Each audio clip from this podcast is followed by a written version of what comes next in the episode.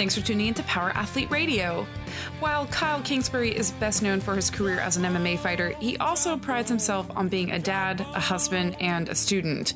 When he discusses his passion for optimizing human performance, he's talking about incorporating practices that will enable you to live in the moment and enjoy it. He's uncovering tools every day through his Onnit podcast guests, reading, through traveling, and experiencing the fringe himself. Kyle talks about embracing the technological insights of the modern day, but also yielding to the legacy of more primitive practices. Both have been proven effective and have their place in promoting wellness. Speaking of balance and wellness, this episode is not all incense and dream catchers. John's stories of spending $1,000 on Girl Scout cookies, fighting with a backpack on in middle school, and a list of Tampa's finest strip clubs provide a bit of a yin yang effect. Here it is, episode 303.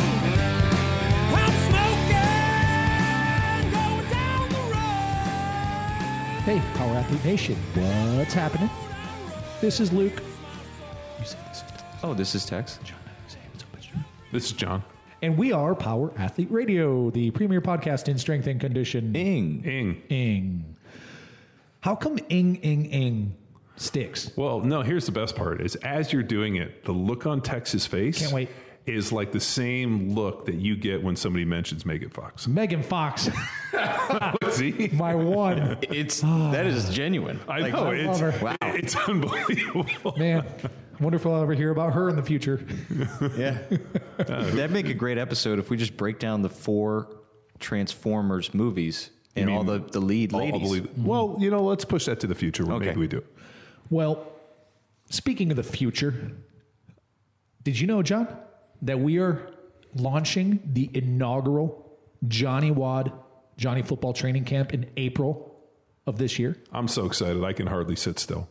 The inaugural football camp is really going to be this celebration of all things CFB, uh, Johnny Football, Johnnie WOD. I mean, to be able to put together an event like this, it's something special.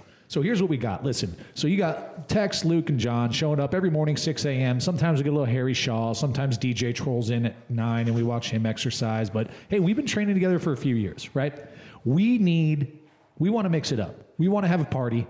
We want to have a training party. So what we are doing is we are opening the doors, well, technically the gate of Iron Oak Ranch, John's private ranch outside Austin, and we are inviting 15 lucky followers of Johnnie WOD or Power Athlete, I guess. You could be whoever the fuck you want to be. You may not, if you don't even know who Power Athlete is, I guess you're And still you still want to come train with us? Come out. So we're going to have all the information you need on events.powerathletehq.com. But here's what you need to know. We're going to kick off training Friday, midday, sometime. And then we're going to go through, well, I mean, obviously wrap it up Friday night after some grub, probably, right? Yeah, we're going to bring in a meat sponsor and we're going to get a whole bunch of steaks. And after about four amazing face melting training sessions, and this is going to be a little bit different for those of you guys that have uh, come to some of the power, yeah, the seminars. This isn't necessarily going to be the seminar deal where you know we're actively coaching. What we're looking for is more of a training environment, um, and it stems back from recently. Tex and I were out at Dave Spitz is working with some NFL guys. And we got to jump out and work with them and train with them, and it was, was a fucking fun, Yeah, yeah. it was a great training environment. I thought, you know what? We have thousands of people following Johnnie WOD. With the uh, 10 year anniversary of CrossFit football coming back around and that seminar in that original environment, we want to try to rekindle some of that, bring people in, actually come in and bang weights and have some fun. And uh, then once we're done, uh, fire up some drinks, have some barbecue, and then uh, you know head home, do whatever you're going to do, and then show up the next day Yes, day two. day two bright and early so we can get a whole bunch of training in and then once the training is done we are going to take you to a institution here in Central Texas. in west texas or i'd say west austin which is Yeah, known West- as sure. eggfest Hill Country. Hill In Country. Hill Country. So, so for those of you guys that don't know, the Big Green Egg is this smoker that uh, I've had for geez twenty years. And when we moved out here to Austin, all everybody talked about was Egg Fest. And so a couple years Eh, ago, we first stupid. get there, I was like, ah, let's go. So I take the kids, I pack them up. Luke's kind of scraggling around, kind of like kicking rocks around the deal. I'm like, just jump in the car. No, I don't want to. I got to go iron Ashley's panties. Dude, I'm a diva. And uh, finally, after like the third time, he just is like, "No, I'll go." We show up, uh, pay the money in the door. It's all you can eat. There's 50 teams cooking like amazing food. You get to walk around and eat all you can eat. There's uh, um, all you can drink. I remember there was like ciders and beers, the whole deal.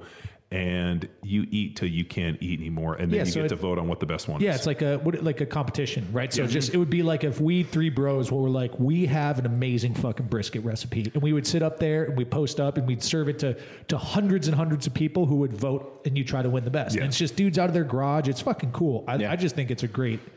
Yeah, great last deal. year I grew up with one of the guys that was. That's right. Yeah, Tex ended up knowing these dudes, and then people are doing like kind of creative shit. Like, remember the first year we went? I didn't have any, but there was that one dude making that like apple fritter fucking ice cream, melted ice cream, like no, just but it sounds amazing. Dude, it not- was like holy shit. And then they had this one dudes who brilliant like did this macaroni and cheese, which is like the cheapest. like brisket macaroni. yeah, it was yeah, pretty good. And then But- crawfish last year. Oh yeah, it was amazing. So uh, we're gonna get up, we're gonna train, and then we're all gonna go as a team over to Eggfest And put a hurting and on put that a shit. beating on these people. And uh, I can't imagine um, a better time for the Johnnie WOD football 10 year anniversary inaugural training camp. And there might be others coming down the line, but we're going to start with this first one. Yeah. And then our capstone is going to be around this epic adventure. So not only get to come to Austin, bang weights with the crew from Power Athlete, Mm-hmm. not just be in an instruction deal, but actually be in a cohesive training environment. Yeah. Get to get your face melted, uh, flip the board, do anything that we're going to do, and then get to go to Eggfest. Yeah, if, if things like flipping the boar up the back hill, belt squat kamikaze, or shared suffering circles, if those things seem like they appeal to you, then you're gonna have a fucking great time with the crew here. Yeah, rumor had it that there was a Tillman Kalsu combination. Burn it down. Hmm. Who? Who said that? No, I just made that up. But Oh, Jesus. Whatever gets them here, you know. well, you know, you know, Tillman's coming in the Johnnie WOD program. I dropped a hint on it the other whoa, day. Uh, as I've been going through, just trying to, you know, make sure I'm staying ahead of the game.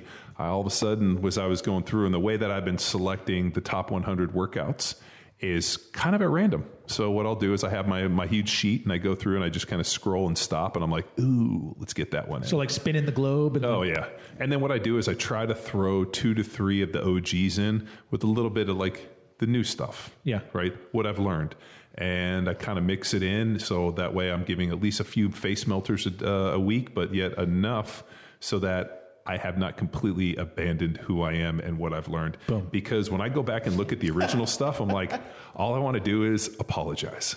I'm so sorry that I tortured you guys like this. I had a fucking great time. It was great, I know, but like I think in the last 10 years I've learned a little bit. So I want to put a little what I've learned and a little what I didn't. So I want to throw a little caution to the wind. So, ladies and gentlemen, if that sounds intriguing to you, first off, if you're showing up expecting like a two hour programming lecture, not the event, right? We're going to probably be training for two hours, hanging out, you know, Well, I'll put one on at Eggfest. shooting the shit. Oh, here we go. God, here we go. But but if, I will be putting on a but, clinic at Eggfest. You guys are going to be like, "Wow, how do you eat 13 pounds of brisket? And I'll be like, He doesn't "Yeah, even man, skip the chew. He's chewing." like a dog. like a duck. and then you know what? If uh, if it's not enough, it just so happens that the Salt Lick, another Is right down the street. institution For is ready to programming part two lecture. Pardue is for all you can eat barbecue. So if uh, if eating, lifting weights, having a few drinks, shooting the shit with the crew from Power Athlete and myself, uh, and doing a bunch of heavy, hard, awkward implements here at Power Athlete Ranch sounds like a good time. I thought you were going to say awkward conversations. no, we avoid awkward conversations. Okay. No, we just go balls deep in there. Is this an awkward conversation? awkward, awkward conversation. So we're recording a Power Athlete Radio. Maybe. Uh, there might be some uh, special swag too, s- specific for the people in the oh, events. yeah, There's yeah, definitely going to be some lane. pictures and to say. I made it through the first Johnnie WOD training Yeah. camp. Fuck. I mean, That would be like saying, like, "Hey, man, I was at the original single- yeah. uh, CFP seminar." well, every single like original thing we've done and the people who survived them, like it is the most like first block one, first academy, Oh God! first fucking CrossFit football seminar, First symposium. first symposium. Symposium. Like all of the firsts have always been like one of the most memorable. I got a few uh, few trips up my sleeve specific for this group. all right. Uh, okay. yeah, all yeah, right. yeah, it's gonna be good. Well, people, events.powerathletehq.com. You can go there, get more information. That's where you're going to register. Events.powerathletehq.com. And that's if you want to attend the first, very first inaugural Johnnie WOD training camp. Enough about us. Let's get on to the most prestigious fanny pack and strength and conditioning. Ing. Ing.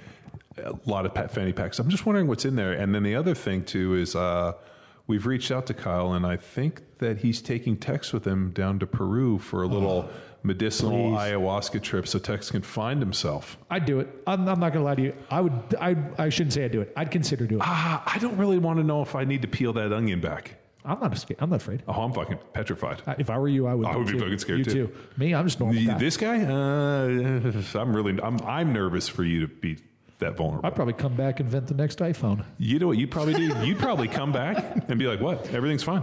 I didn't even notice anything." Yeah, everything matters now. That's what I think would happen with you. So if everything matters, what should I do first? So he's the anti-nihilist. Nihilist. Exactly. All right. Enough about us. Let's do it. Hell yeah. Well, we're fucking rolling, ladies and gentlemen. I love it. I love jumping right in hot. Yeah, dude. One of the we're excited to have one of the more premier fanny packs in strength and conditioning on the premier podcast in strength and conditioning. Well, we did have an over/under on which fanny pack you would wear. I was going with uh, something in you know leather studded, More of- fashionable. Well, I was thinking more like uh, um, I don't know, like Judas Priest. Okay. Like- I actually I think I don't have any nice leather bags anymore. The problem with the leather bag is that I eat like a fucking child. So if it stains the bag with a little oil, it'll stain leather permanently. And uh, yeah, I've, I've, I've you know I get a lot of them as hand me downs or gifts, and then I'll just keep that chain rolling and pass them on to somebody else if That's I ruin good. one. I dig it. But this pack safe. Yeah. I mean, that's originally what I wore on Rogan's the first time. I've been I've been wearing these for many years. They're pretty good. They got the RFID blocker in there, so when I'm traveling in other countries, I don't have to worry No about people sniping your shit. Yeah, yeah, people steal my shit, and it's it's just a good bag. Like they just last a long time. And they're pretty pretty basic, lightweight, but I can fit a lot of stuff in there if I need to. So it's versatile. Man, I was going to get the team uh, two Christmases ago on Instagram. There's one of those like paid, you know, paid placements of the fanny packs that look like a hairy gut hanging out the bottom of your shirt. I'm like, man, this would be fucking awesome for the crew. And then I just Didn't- never- didn't do it. Yeah. See, I almost bought that. I was like, yeah, the belly button. you Yeah, know, and yeah, I was dude. like, it just looks poorly made. Yeah, like oh, I don't want something that's cool for a day and then it sucks ass. yeah, later you know, like a burner, apart. you know, burner, burner Yep. fanny pack. Yeah. What about the boombox? what boombox? The, they come The with jammy speakers. pack. Oh, jammy Yeah, pack, they yeah. sponsored me for a while. Oh, yeah? yeah, No they're shit. pretty legit. They um, not to poo poo on them, and maybe it's changed since then, but they had an amazing product out the gate, and then they went to like some different Chinese manufacturer for the Yeah, drilled out and cost. The sound is I mean, terrible. yeah, like yeah. you can't play music louder than fifty percent, and then the p- speakers start sounding like shit. So. Hmm. At least that was the case about a year ago. It may be different now. I was uh, I actually have a fanny pack that we used for when I had concealed carry in California. So uh, I don't wear like loose fitting clothes. So I mean that was a you know kind of a funny thing. I remember when I played in the NFL, the brothers used to always try to give a shit about like wearing tight clothes, and I'm like, yeah, you guys can't get in fights with that fucking those pants and those shirts. You're gonna get that shit pulled over, and if you got to run from somebody, your jeans are gonna fall off. So always wearing fitted clothes, uh, it's real hard to conceal a gun. And in California, it's like out here people don't give a fuck, but like printing in California is a big deal. So I used to rock this fanny pack thing, and I had it, and I kind of took off in a run, and it fucking smacked me right in the nuts. And I remember thinking like, okay, that's uh, don't put a gun in a fanny pack. and then I was like trying to like work the draw, so I had it was just like I was like, what the fuck am I doing? Okay, I'm just gonna get a smaller gun, and then I just rocked a revolver that I could hide. Yeah, uh, Hackelman always has one. I, Yeah. th- I don't know that he has it in his fanny pack, but we were talking about that because he's buddies with the sheriff out in um, Ian Parkinson. He's, he kind of runs all of San Luis Obispo where, where Hackelman's at, and uh, you know, you just you take the course, you have the written document, and you're good to go. But in Santa Clara County, where I'm from, they won't even acknowledge anything else in the state. You could be in a fucking county, a neighboring county that says you have a conceal and carry, and once you get to Santa Clara County, and it's not like well known, you know. But I have like uh, some friends in law enforcement, and they're like they don't accept anyone's fucking conceal and carry. So that's it's like ah, you better not. Oh, dude, it, it, it was like an arduous process to get it in, in Orange County, and it was a really small window. Like all of a sudden, the, the new sheriff came in and was like, "Yeah, I'm, you know, uh, I don't really, you know, like I, this isn't really a political issue for me. So, and I, I saw that and I fucking applied and went through the process. And I was one of like a handful of people that actually got it. And I remember uh, the day that I applied, the sheriff came to my house for like a, I guess a wellness check or just to check to see who I was. And uh, it was pretty interesting. So, and then when I got it, like the the people that were more surprised were the law enforcement that I knew. They were like, "Holy shit, you have a concealed carry!" They're like, "I don't know, fucking anybody that's not law enforcement doesn't have it." Wow. So I was like, "Cool." Yeah, and I'll then take the, it. the switch flipped, right? It became like fucking impossible to get it Yeah, after uh, three months. Yeah, and then uh, yeah, after that three month period, uh, a bunch of people applied, and they were like, "No," fucking got rid of it. But uh, I think Trump is trying to get a nationwide concealed carry, which is is kind of funny. In California, it's a big deal. Out here, it's like, Yeah. yeah, I went to some course and it was fucking easy. So you just go take a, take a course while you're out here, and then you can have that. Mhm. Yeah, you supply, and um, so I applied for it. I went and took a uh, N- um, NRA defensive handgun course over at uh, Jeff Gonzalez's The Range. Oh, okay. Yeah, Yeah, so yeah, I yeah. just went to there. I think it was like a one or two day deal, and uh, once I had that deal, then I just applied. That's and it was not pretty bad at all. simple. And I think you're up every two years. Fuck yeah, I'll, I'll definitely do that. Uh, Jeff is a mutual friend of mine. That was one of my first striking coaches in MMA, Vince Perez Mazzola, and he's actually had me work with a lot of special ops guys. But he was like, "Hey, I got a buddy out in Austin who has a has a range. It's called the Range." Mm-hmm. And I was like, "Is it Jeff?" And he's like, "Yeah, man, it's Jeff." Uh, when you push out to the fringe, it gets real small. So that's what the, that's the thing. Everybody's like, "Oh, the world's so big." I'm like, "Not really." When you push out to the fringe, it's all like one person. You're like, "Oh yeah, I know that guy," and it's always like a one to one deal. Mm-hmm. But I met I met Jeff ten years ago, maybe uh, through Tony Blauer. Okay. And uh, Tony was like, "Hey, I, I got this buddy who's uh, ex SEAL. I know you work with the SEALs. Um, he needs some help with some rehab and some training." And I helped him with his rehab and his training. And his you know wrist was fucked up. And then he came and did a bunch of shooting stuff. And we've just been friends ever since. That's awesome. Yeah. So- So yeah, it is a small world for sure. Yeah, no, that's why uh, uh, we always find that if you kind of fuck somebody over or like like piece of shit people, like it gets real fast because it's so small. Where it's like, oh, that fucking guy, like, oh, that's what I thought too. Yeah. And then water finds its level eventually. Mm-hmm.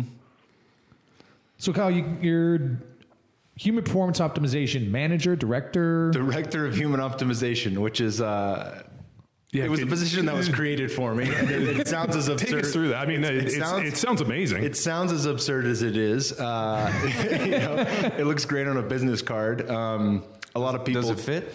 I think so, for sure. well, he you says know? extra long business cards, like Yeah, the ones that's- that are like you know maybe like like like an old font- school font- bookmark. It's a normal font size. It just yeah, it is a fucking bookmark. Um, yeah, like I said, er, you know, earlier, I think before the podcast, I basically get paid to learn. So, you know, uh, I run the Human Optimization Hour podcast where I get to meet awesome people like yourselves, learn from them, report back, share the wisdom, whatever it is they're experts in, and then, um, you know, Onnit pays for all my books, experiences, uh, and that ranges from you know, doing like an animal flow cert that I'll do later this year, all the way to going to Peru and doing plant medicines. You know, so like all these things are experiences, and then I get to talk about those experiences and how they shape my life, and it's pretty, it's a, it's a pretty awesome deal. There's no doubt. But I am the office guinea pig, and um, you know, the the company tagline is total human optimization. So it's really me trying to stay on the cutting edge of what is the hottest trend right now in biohacking? What is the hottest trend in ancestral living and movement? Like, how do we tap back in? I think Greenfield put it best in saying that he's got one foot in ancestral wisdom and one foot in the miracles of modern science. Mm-hmm. So, trying to bridge that gap and know like there are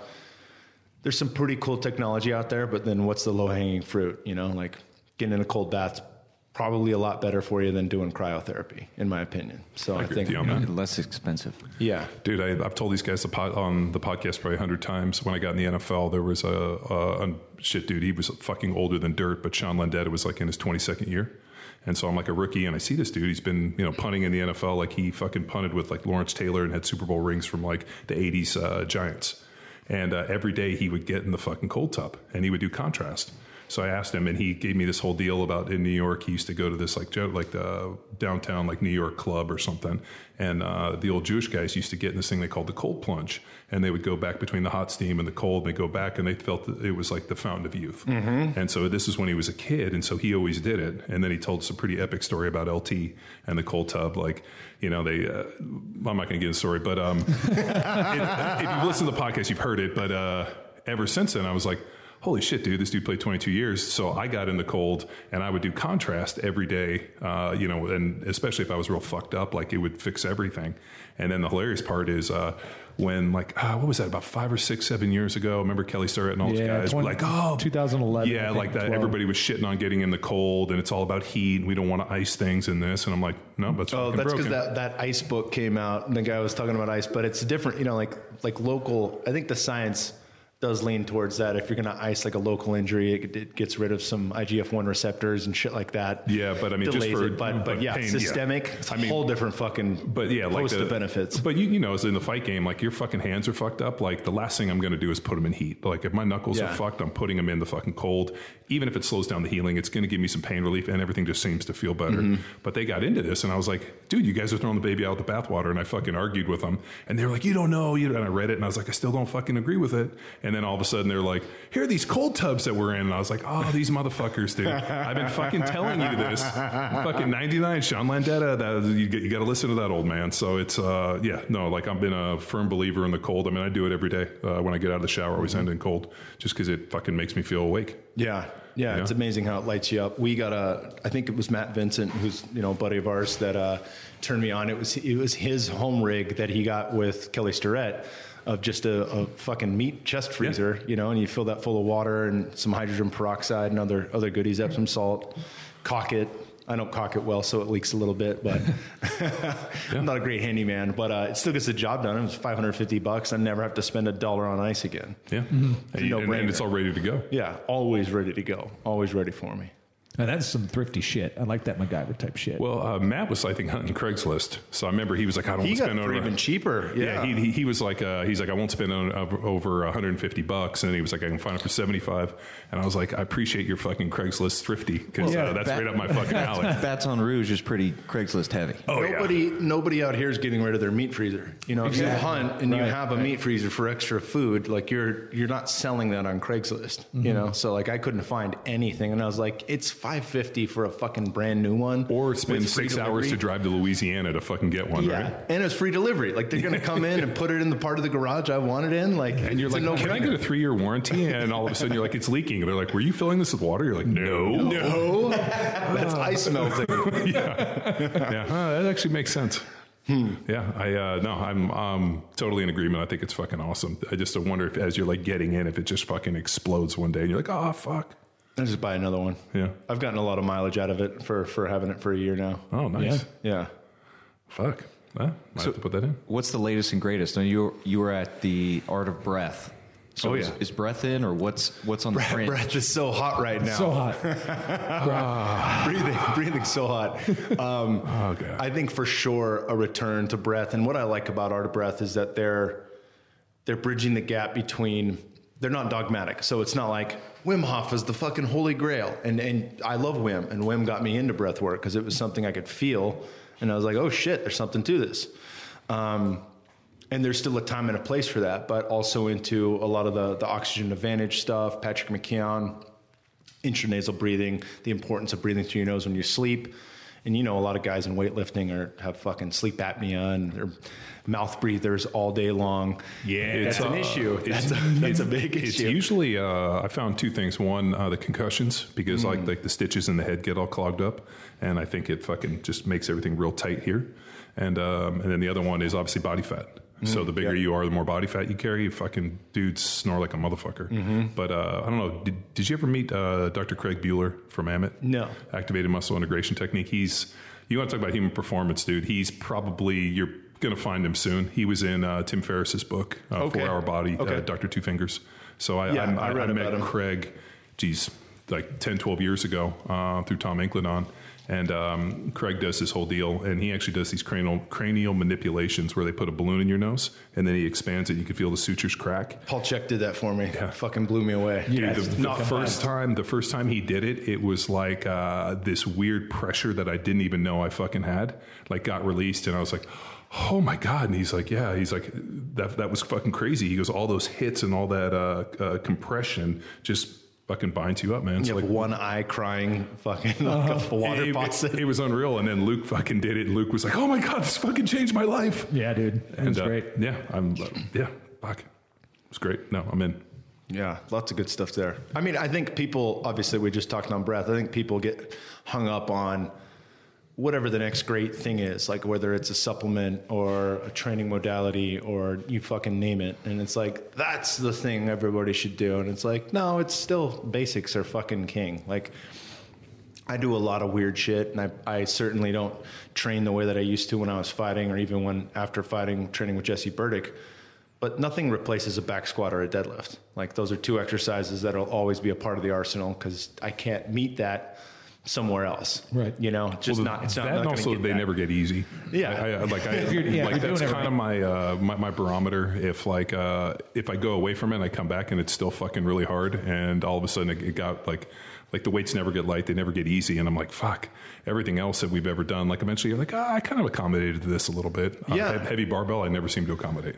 even like a kettle that's one of the things i like about kettlebells is you can get a, a kettlebell that is only like y- it's too heavy to do much with it but you can at least pick it up and then eventually you can goblet squat it or something like that or front squat it. But at some point you can fucking move that thing. At some point, you can do all the exercises with it. And I had that with a 32 kilo, and then now we've got we got twin 48s at the house, and I can snatch a 48. I can fucking snatch and, and jerk press a Do, 48. do you guys sell big uh, heavy kettlebells? We, I think, just stopped selling the 48s because we're doing a brand new powder coat line, and I think it only goes up to 32. Okay, yeah, I've The been looking. 48 was the heaviest. I've, I've been looking for some big fucking heavy There's- kettlebells, and, the and kettlebell uh, kings are out here in Austin, and they Oh, go they? super heavy. They go Oh. up to 200 pounds. Yeah. because I have some gnarly ones. I, yeah. uh, That's I- what he's looking for. I was looking for like a like a hundred, a one fifty, and a two hundred, and then the thing I like when I I was looking at different places online, and actually the shipping was more than the fucking Oh, yeah, kettlebells. always is. And I was like, fuck. I'm like, ah. You can pick that up. Kettlebell Kings will have it right here in town. Oh fuck! If I can drive, I, I was like, is there somewhere local I can just pick these things up? I have a hard time spending 500 bucks on fucking shipping for 400 dollars worth of kettlebells. Yeah, they do. I think a monster. There's like a monster set that I think starts at 96 pounds and goes up to 200, and it's four kettlebells. And I, I looked into getting, you know, like that. I'm for sure going to want that for the home gym because, you know, I, when I was growing up, my dad had two 75 pound dumbbells, and I'd watch him working out with them, and I could barely lift one. You know, I could barely deadlift one, and he's like, "Don't worry, you'll be able to play with those." And you know, just having that around, you do different things from farmers carries to oh shit, I can bench press these now, and now I can overhead press them, and I can hammer curl and all those things. So it's like, it's a good thing to have around, especially when you have kids. Yeah. But like, just having a dope 200 pound kettlebell, like, hey, pick that up. Dude, uh, yeah, the heavy, John, the heavy sets 56, 68, 80, and 92. ooh, that's uh. I think we need that. Well, yeah, we need him. Uh, Jay Ferruggia has uh, he has like a 200 or 203 at his house. Oh, yeah. uh, in his podcast room, and mind you, he's on like, like the eighth floor. So I see it, and I go over and pick it up, and I start fucking swinging it. And then I had this fucking realization that we're on the eighth floor. So I'm like, do I fucking just let this thing fucking drop? Like, how do I set it down? As I was swinging it, I kind of got into this like, what if I just drop it and it fucking goes through like eight floors and is like, at the base, all the way yeah, like a cartoon. It fucking kills some old lady. I was like, uh, and almost like shit my back out as I like tried to like s- gently place Yeah, it on the the- ground. Accel- it's stopping that acceleration. It's not fun. It's like, Well, yeah, and, and I, I could see his eyes get kind of big, and uh because I mean, I got like one good fucking pop on it, which got it to swing, and his fucking eyes got big, and uh, it was yeah, it was good. like, uh oh. He's like, oh fuck, don't drop this motherfucker. W- was your dad an enthusiast, or did he, He- have to train for his career? No, he, I mean he was a salesman, but which which eventually tore his body apart, just working like a crazy man and being gung ho as the tech tech boom happened with the dot coms. He was selling static control shelving to a lot of the companies like Cisco, Sun Microsystems. So his business blew up with it. Um, and then while it was hot, he was working, you know, 14 hour days, that kind of shit. Sometimes he sleep at the office. So he kind of got away from it. But his whole life, he was super active, the oldest of five kids. They did martial arts, boxing, wrestling. And then he got into uh, more strength and conditioning probably when I was 13. Got me a membership at Gold when I was 15. You know, sweet talked the lady at the front desk, and and uh, he was always big into free weights, so it was cool to see. And obviously, much of that culture was formed. You know, I was just talking about that with Jay around bodybuilding and what you'd read in fitness magazines, but. Um, you know, yeah. Then he, you know, got stressed out from work and actually found jujitsu as a way that would fucking help his mind out. You know, because he, yeah. wow, there's just that human element that you can't get. Kind of like I was saying with back squat and deadlift. There's not a lot of other exercise that tickle that. Well, any type of weightlifting and, and running and all the things that I do outside for physical fitness, it still doesn't tickle that human interaction that you have in football or in, in jujitsu and martial arts. So that's definitely been something that's helped him. And he's, he got his black belt a few years ago. He doesn't roll much now 'cause he's old and beat up, but works around the house, meditates often, and, and gets on the mats every now and then. Is, is that what led you into martial arts? No, you know, he got into jujitsu right when I was, uh, I think, after my third pro fight in MMA. And that's because, you know, like I said, he had, he had a wrestling background, had done some striking with full contact karate and boxing, but he had no fucking idea what's going on on the mat. He's like, I know there's something to this, there's a science to it, there's technique to it, but I don't understand it. So he just wanted to learn the language of jiu-jitsu to be a better fan, so he could know like w- exactly what's happening when two guys are on the mat, and it doesn't look like people just grabbing onto each other playing patty cake, you know? Right. Yeah. And uh, yeah, he fell in love with it overnight. Lost like 45 pounds in the first six months without changing his diet, without eating clean, and uh, started competing more and those kind of things. But that, you know, we were always in tandem because he started training in the gi before I did. Even I didn't really respect jiu-jitsu. I, had, I looked up to guys like Chuck Liddell that were sprawling brawl fighters, really good wrestlers, really good strikers, and. Uh, you know, he was always a belt ahead of me in jiu-jitsu. like from when I was a white belt, he was a blue belt all the way up through black. He got his black first about a year and a half before me, and then I got mine. But yeah, it's it's it's it's been nice to have that chasing his tail kind of on the way up, even though he's significantly older. It's awesome. You guys ever roll? Oh yeah, many times. In fact, we Is that like Chri- is that like Christmas get together? It's like clear the fucking tree, let's go. Yeah, yeah, exactly. It does happen around Christmas. We were up at his mom's place in, in Oregon, and uh, we just went outside, and it's obviously it's raining in fucking Beaverton, you know. But we went outside in the mud in our gis and just fucking rolled for like two hours. It was awesome. So we, we get that. Yeah, it's like uh, what do they call that? The feats of strength. Yeah, on Yeah, Festivus. Festivus. I've got a problem with you. yeah, no, that's good. Feats of strength. I've heard enough, old man. Get your get fucking gi on. We're going outside. Oh, that's fucking hilarious. Yeah, man, my old man never. I found out recently, just at last Christmas, that he like. I forget the. He still has his weight. The very first weight set he bought when he was 14 years old in the basement, and I found out it was the first weight set that I had ever lifted when I was a kid, like eight, 10 year old kid. And I was never really into it. I just saw it there and fucking picked it up. But he's been into it forever, and I never fucking knew. Like that I we had dumbbells around the house, but he you know he's never done proper fucking training. But he's always had weights and lifted weights almost every day. Man, I wish I had this story. My dad just told me that the fucking idiots lifted weights. Yeah, It was no. counting to 10 over and over again, and that would never take me anywhere. True statement. My dad said that. And Wow. I- when I told him I wanted to get a gym membership, and uh, he's like, ah, morons do that. They just count to 10 over and over again. Why the fuck would you want to waste your time with that stuff?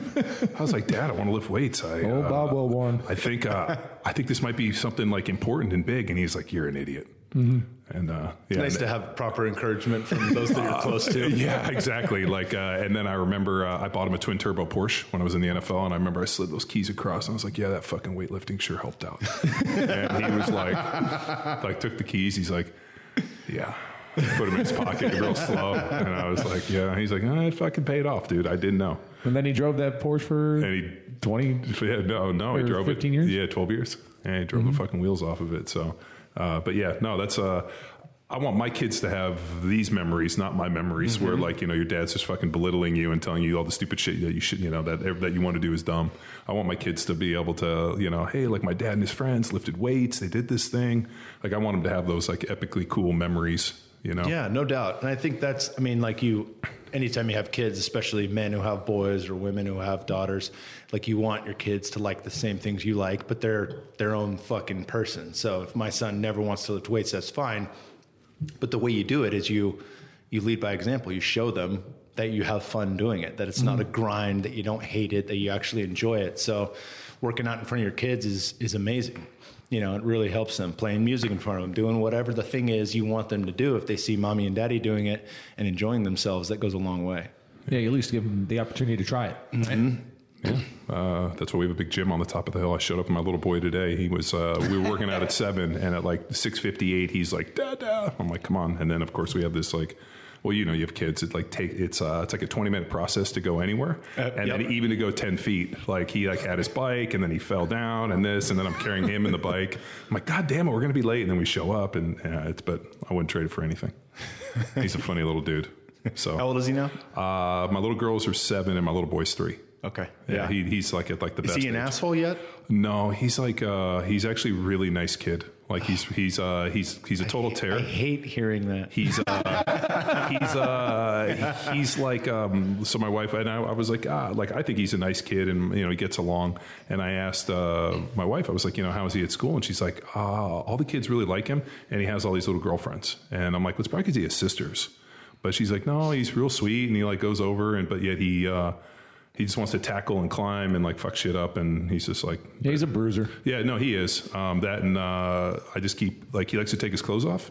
Like he just all about getting naked. You know, like if he goes in to go to the bathroom, they were saying like he went in to take a leak and he like nudes up and then just doesn't want to wear his clothes. So he came out naked. They were like, oh god, and then they have to go like help him along. So he's like, what do you mean? I can hang out naked all day at, sc- at clothes, you know? Yeah. Uh, so he's he's a funny kid. Yeah, that's Why is your little dude a little asshole? He is now. Yeah, I think two. You know, everybody's like terrible twos and threes is way worse. You know, but he's he'll be four in May, and we're hoping that this phase kind of shifts as he turns Uh. four. But um, yeah, it's funny. He's just fucking. But is he the oldest? He's a, he's the only right now. Oh, okay. we're Oh, you got- you got one? two. Yeah, Oh. yeah. We're working on number two. So hopefully this year we'll we'll have another bunch. They're kind of like dogs, man. They work better in pairs. That's the that's what we found. Like we have some kids that are around the same age, and it's so much easier having them. Yeah. It really does take a village, but yeah, having other kids around, it's like you know the amount of effort needed to to really manage that. Like somebody cries once every 15 minutes, you make sure shit's cool, you smooth it over, and they go back to playing, Yeah. as opposed to having to constantly engage and entertain and, and wrestle and do the damn thing. You know, it is exhausting. No, it's, yeah, a lot. Uh, having like multiple, like uh, my one daughter's uh, really good at yelling at him about everything, uh, and then my other daughter's really good about teaching him everything. Mm. And then my one daughter yells at him all the time. Was like, he didn't give me a hug this morning. I'm like, well, you do yell at him a lot. And she was like, "Oh," and I was like, "You know, people don't like people that yell at them constantly." And she was, that was like a huge learning moment we had Mm. today. And I was like, you know, that's why a lot of people get divorced. And I, I constantly like slip these jabs in because dudes don't like to get yelled at all the time. And she's like, oh, okay. So like, I've like Early training dude, starts. I have, Don't yell uh, at your husband, yeah. I, I was like, I was like, no dude likes to get yelled at and belittled. Like that's just fucking, that's a bad deal. So like, I have this uh, whole idea that I want my daughters to be like very well adjusted and to like have like a sense of humor because like for the most part, like girls take things very ser- like super like more than guys, just Yeah, very, very very things personally. Like these all these slights, and I try to tell them like, if you ever meet a girl that can handle sarcasm and is a smartass, you're usually like, did you have older brothers? And so I try to raise them with that whole kind of vein of like having like a funny sense of humor. And even their teacher was like, you know, the girls have like a good sense of humor, good understanding of like sarcasm. I feel like I can joke with them. And I was like, yes, thank God. Doing it right. Oh yeah, it's uh, it, it's nice. I mean, it's why we moved here. I mean, we like we were in Newport Beach and like the world's most pretentious place, and like, really coming out here has really allowed us to like live the life that we want, especially for the kids, like playing and Yeah. you know like disappearing and going out and like having this whole like uh, you know. I guess like woodsy childhood, you know, probably Yeah. like we remember when we were kids, where you just kind of go out. That just doesn't exist anymore. It doesn't. Uh, I met a guy in Peru that was from the UK, and it's the same thing. He's like, I remember my parents kicking me out of the house as a young man and saying, "Just be back for dinner." Mm-hmm. And that's it. And you're gone the whole fucking day, and it doesn't matter where you go. You're on your bike, whatever. You come back for dinner. Whereas now, you know, like he takes his kid, and it's the same thing for me. Like you, you drive your child to wherever it is, the thing that they're going to do, you know, to the trampoline park or to you name it, and then you take them back home. Like they're you're constantly commuting to to take your kid to different activities, but there's no real freedom for them to just go out and do whatever the fuck they want. Yeah, Doesn't exist. and that's uh that's scary in terms of like uh, independence and also free play. Like it doesn't encourage them to like you know come up with fucking weird games. Like my brothers and I were talking about all the strange games that we had, and uh, we don't even know how like the rules came up. Like we had one where um, you know ride around our bikes and like fucking throw things at each other, or uh, Oh yeah, we we had that's uh, great. one. um, Throw the stick in the spokes. yeah, we played like field like uh, what was it like um, hockey? We had hockey sticks where we like, but not on rollerblades. We'd like run around and play hockey, and then we figured out that uh, if we set the balls on fire, dipped them in gasoline, lit them, then we could just hit them at each other. Like, like, my, like my, my brothers and I constantly were like, "What the fuck were we thinking? Like, how did mom even know?" And we'll tell her, she'd be like, "You guys did that? I don't even fucking remember." Yeah. And we're like, "Well, you were hanging out inside." She's like, "I don't fucking know." You play games and the loser gets egged. Yeah.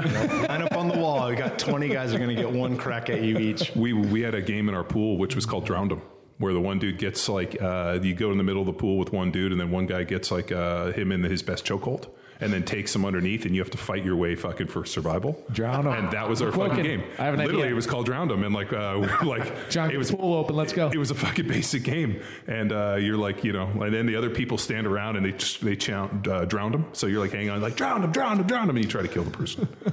like it's fucking. Like, it's like good game. Yeah, all these things they would be writing books and fucking. There'd be like a special about us now. It'd be like these kids tried to drown people. Like, well, everybody comes over gets drowned. Yeah, Tommy. Tommy, uh, he never did quite recover from that day at John's house. yeah, no, it's brutal. But I, I had two older brothers, so I was the youngest of three, and uh, so it just all seemed normal to me. You know, you fucking, you mean you don't get your ass beat every day? Like I remember when I got to actually go play football against uh, in high school against kids my own age, I was like, this is fucking great. Yeah. you know, because um, I, I started martial arts when I was six, and then I about ten years old, I thought kicking was stupid, and I wanted to box. Hmm. And then did that, and I always fought, you know, because I was pretty tall and pretty big. Like I always fought against older people, and I remember by the time I got to actually battle against dudes my own age, I was pretty stoked. Yeah, it's a different playing oh, field Oh, yeah. there for sure. yeah, I'm like, fuck, this is great. You know, so it worked. We, we were the last class to get paddled. So after eighth grade, literally Dazed and Confused was real life. So last class to get paddled, all the rising seniors would just show up at the end of middle school, eighth grade last day. And uh, I guess it was handed down from older brothers, older sisters. They're like, last day of school, you, you got to go walk to the mall, walk to the restaurants. So that was their way of getting us out. So then we're just walking on the streets. All these pickup trucks pulled up, threw us in there, and took us to a party to get paddled. But then somebody told, and so we were the last class, and we couldn't do it when we were seniors. So it was Yeah, you got times you are got changing. so is that why you're so angry, Tex? You never got your paddling in? I, I didn't get it out. Well, he got paddled. He didn't get to give the paddle. Yeah, he's only receiving. He didn't get to give it. He Didn't, he, there was no reciprocity in Tradition that died. Yeah, I remember when we went to zero tolerance. I fought a lot growing up, and by the time I was a freshman in high school, it was zero tolerance policy. So if you shoved a kid, you could be expelled. And it was like, oh, What year was this? Like 90? 96. 96? Okay. yeah, yeah. I- I- senior year was 2000, so it must have been 96. Okay. Yeah, that's uh, my senior year of high school would have been 94. And then I graduated in 98. My first year in the NFL was 99. Hmm. So we actually had a violence policy in the NFL, which means you try to kill people every day. So I kind of missed that out. But yeah, I remember school fights all the time, and like it wasn't really that big a deal. People didn't really get expelled or People of that stuff. fight a lot in California, or at least they used to before the zero tolerance shit. Mm-hmm. A Yeah. lot. Yeah, I mean, it, it kind of blew me away. I think we all agree that you kind of let you know the Fight Club mentality. I guess to be a little cheesy, like you kind of need that to learn a little bit about yourself to get into that human kind of combat. Yeah, I get that. scenario. Do you do you have any plans for your boy on like how you're gonna try to like offset the lack of violence? Or John, I mean, Well, but uh, I remember fighting in like the dojo, and I remember boxing in the ring, and I remember the first real fight, like uh, when I meant real fight, but like actually like street fight I got into with a kid. Uh, I was like strangely nervous, um, but I, I remember seeing him throw punches and thinking to myself, "Holy shit, dude! This kid's never been in a fight." Mm-hmm. And like he like kind of flailed at me, and I remember I fucking hit him with this like straight left, like snapped his head, and then I hit him with a right, and the kid went down, and like everybody was like, "You're cheating," and I was like. Well, that's like street rules. They're like no wrestling, Yeah. no kicking. You're like, but if I punch him clean in the face, that should be fucking Well, no, allowed. but- These but- are the rules, right? but I, I was so nervous. Uh, I had my backpack on, and I like should have dropped my backpack. But I was like, well, if I drop my backpack, does that like uh, is that cheating? Because these kids were like, there was this whole thing about cheating and fighting, and I don't remember like, oh, you can't cheat. I remember They're like, making the rules up as they go. I- but I remember I hit this kid with a straight left, and then I fucking clocked him with the right, and the kid went down. And uh, they were like, "You're cheating. You punched him. You know how to fight." I was like, "I don't know why that's cheating." And he he was a bitch. And, and the better part was he was a year older than me. And then we went to high school the whole time. And for years, I'd see him. I'd be like, "What's up? You want to go again?" And I'd talk shit to him. Maybe even if I saw him today, I fucking can't remember his last name. His, name. his first name was Brad, which is even more funny because every time we see like Barstool Sports, it's always like Brad and you know fucking- Brad and and Chad, Chad. Brad and Chad.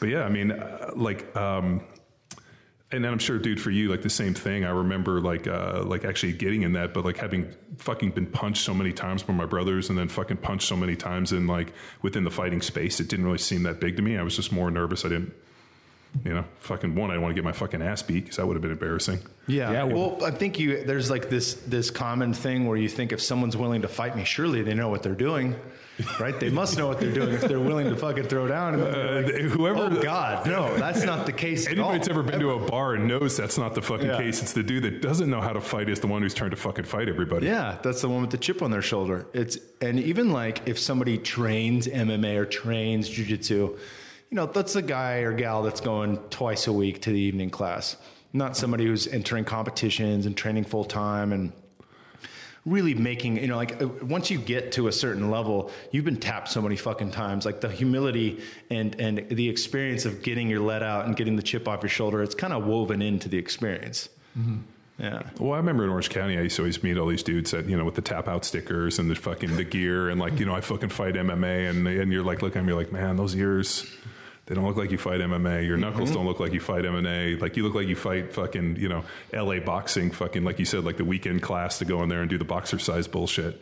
But everybody's an MMA fighter in Orange County now. yeah yeah it, it was funny seeing the affliction and Oh. all that shit blow up you know it was good it was good for fighters it was a good run when we had sponsors but definitely a different crowd Oh, you know? dude, yeah, no, it, it was uh, it, it was like a plague of fucking humanity. And uh, my buddy Jade uh, was one of the the guys for Tap Out. He was in there, you know. I don't know what Chuck and those guys had. Their like little four dudes. My buddy Jade was one of the guys in that, and then my buddy Rick from Starling Gear did all their original designs. Oh, cool. So I, I kind of like knew those dudes peripherally, and uh, but I was always like, God, these fucking dudes that are wearing this shit are such douchebags. I went on a tour for the troops with Punk Ass and Scrape, and they're I fucking think Jade was. Mask.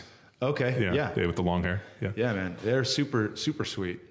Yeah, And then I think Todd White did some of their uh, their art stuff, or it was it was Todd, and, and you know Todd White, the artist, he lives right up here. He's got a jujitsu place over Oh, on two ninety. cool. Very cool. And um, but yeah, that was my only connection. Whenever we went to one of the we went to one of the UFC fights in Orange County, and I was like, holy shit! It was more violent in the stands than it was in Oh yeah. in the in the ring. Like dudes were fucking just throwing down like left and right. It was insane. I was like, holy shit, dude, this is crazy. It was a good time.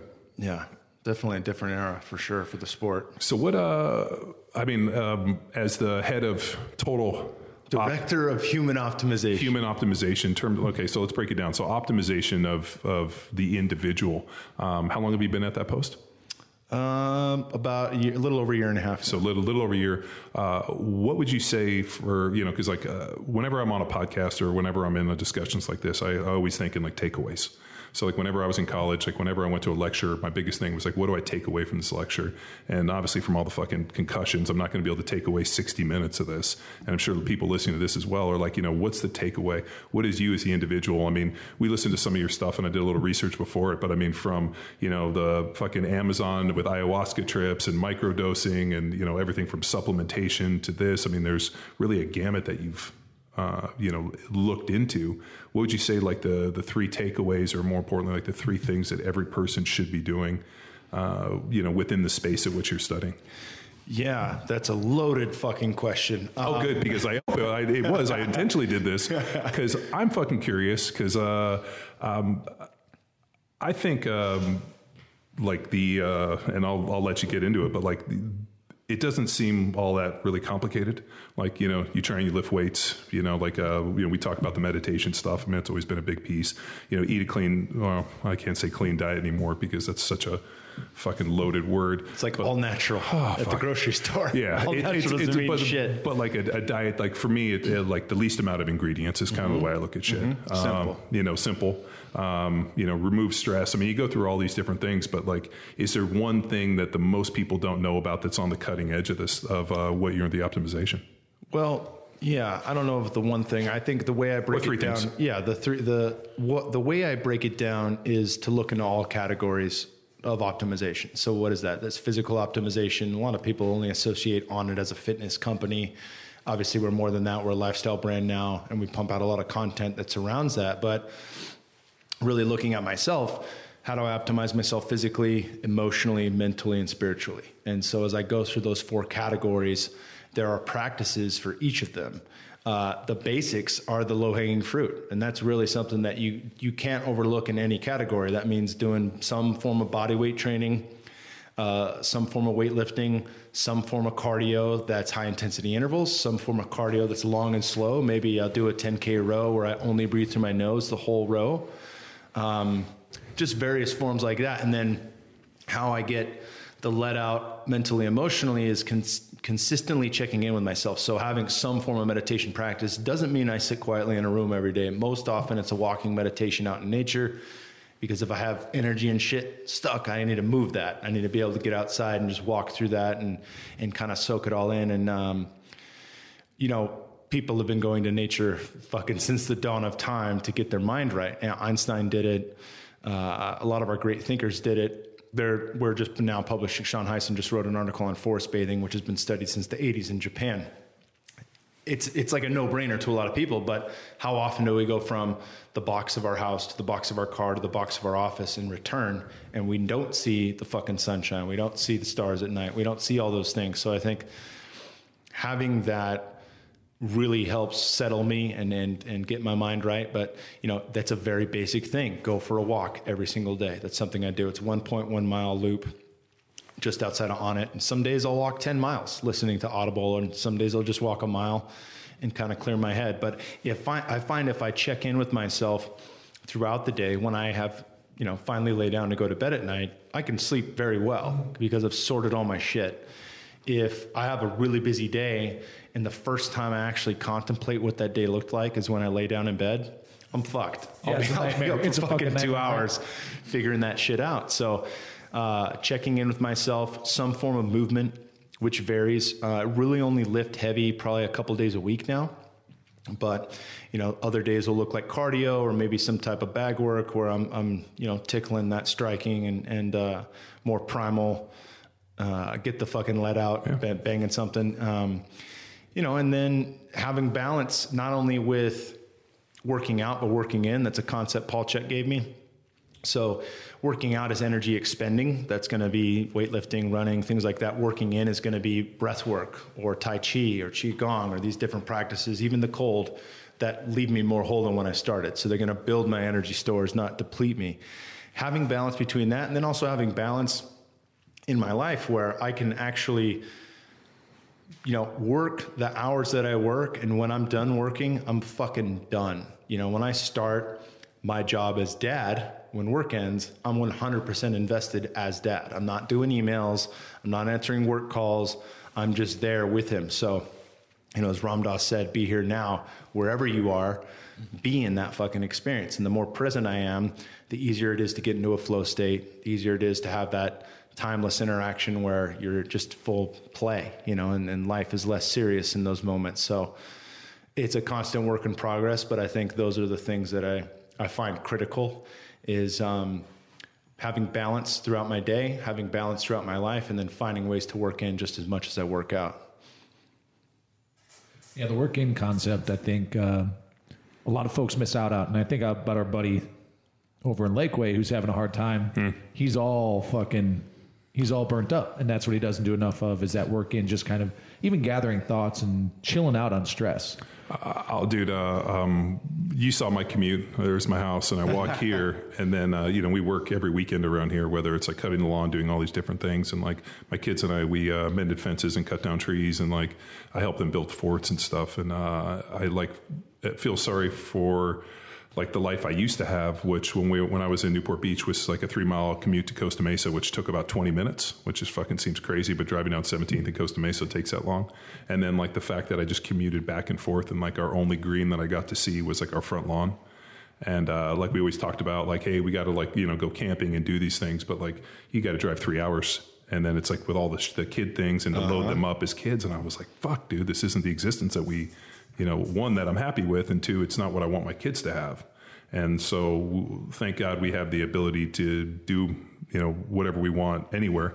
So, uh, you know, and then these guys being mobile enough to be like, fuck it, let's go, let's pull the ripcord and actually try to find something better. And I think so many people are stuck within the, the confines. They feel like they can't do that. Yeah. And uh, we were very lucky, man. And people ask me, I'm like, ah, I just think you just got to go. You just got to, you know, because what, what are you Yeah, going to do? It's never You- fucking easy. yeah, what, what are you going to rot until you're 50 and then all of a sudden realize like, fuck, this isn't the life that I wanted. And I spent like my entire youth living the life that I felt like I was fucking penned into instead of doing something I want. Yeah, I think that's a critical misnomer that we have as a society is, and that I think we're, you know, if you're in your 30s and 40s, you, we were handed this down from previous generations, but it's the, you know, work your ass off now. Then when you retire, you'll get to do what you want. You know, I'll be happy when at this thing, and that fucking day never comes. No, right? like when you retire at 60, 60 like, like let's say 59, 60 yeah, you're gonna old. travel the world then. And, and then what Yeah. you die at fucking you know 72 and then you fucking worked your whole life to have these 12 uh, 12 years where you're old and not able to do it Mm-hmm. uh, like man it's um, I, i'm surprised we're sold this I mean, it, it, it's fucking. Most people, I think, now realize is bullshit. Certainly, Hopefully, young yeah. kids realize is bullshit, and that's part of the issue with them buying into being a cog in the wheel. You know, like a lot of people, a lot of young people don't want to have traditional jobs for all the right reasons. Um, they haven't necessarily found their way yet, but I think at the same time, it is about having a little bit for yourself every single day, whatever that is, and that doesn't mean. I mean, it can mean indulging, but for the most part, it's just like carving out space to to satisfy your own personal needs, you know. And, and we're, I was reading this. This great book called Conscious Loving with uh, a guy named Gay Hendricks and his wife Kathleen. And one of the things they talk about in a healthy relationship, in any relationship, whether it's your significant other or your child or work, it's it's closeness than separation. The healthiest relationships have that balance. Sure. And if you're super clingy or needy, or you want to be, I just want to be with you every t- every day, all day. It's like that gets fucking old. Like people, you need to have that reset where you have your own space to lift weights, or your own space to go for a run, or your own space to be in nature, your own space to meditate, whatever that is. Without that, there's no breaks, right? And I and I talk about that. I did a speech at PaleoFX on cognitive optimization but how important the nap or siesta or break in the midday is so you actually have energy in the afternoon and how you see corporate corporations like google and a lot of these places have nap pods and they're fucking encouraging it because they realize the science is there to support it and they'll get more production out of their employees later if they actually give them the ability to take a break if you don't have that, you can still carve that out for yourself. You know, go to your fucking truck, pack your own lunch, eat it real quick, then throw in binaural beats and meditate for 30 minutes or take a quick nap.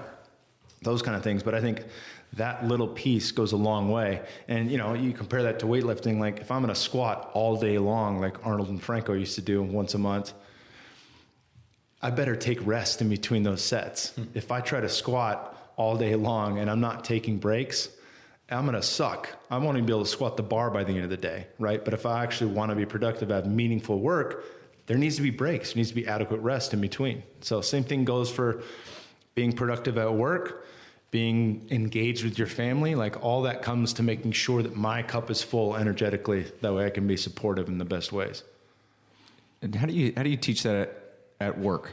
Because I'm sure you got some young go hards that just want to take over the world. So do you let them burn out and then wait for a teaching moment, or I, yeah, you have to. I mean, in? that's the thing, right? You can lead a horse to water. It it really comes down to is the person willing to learn?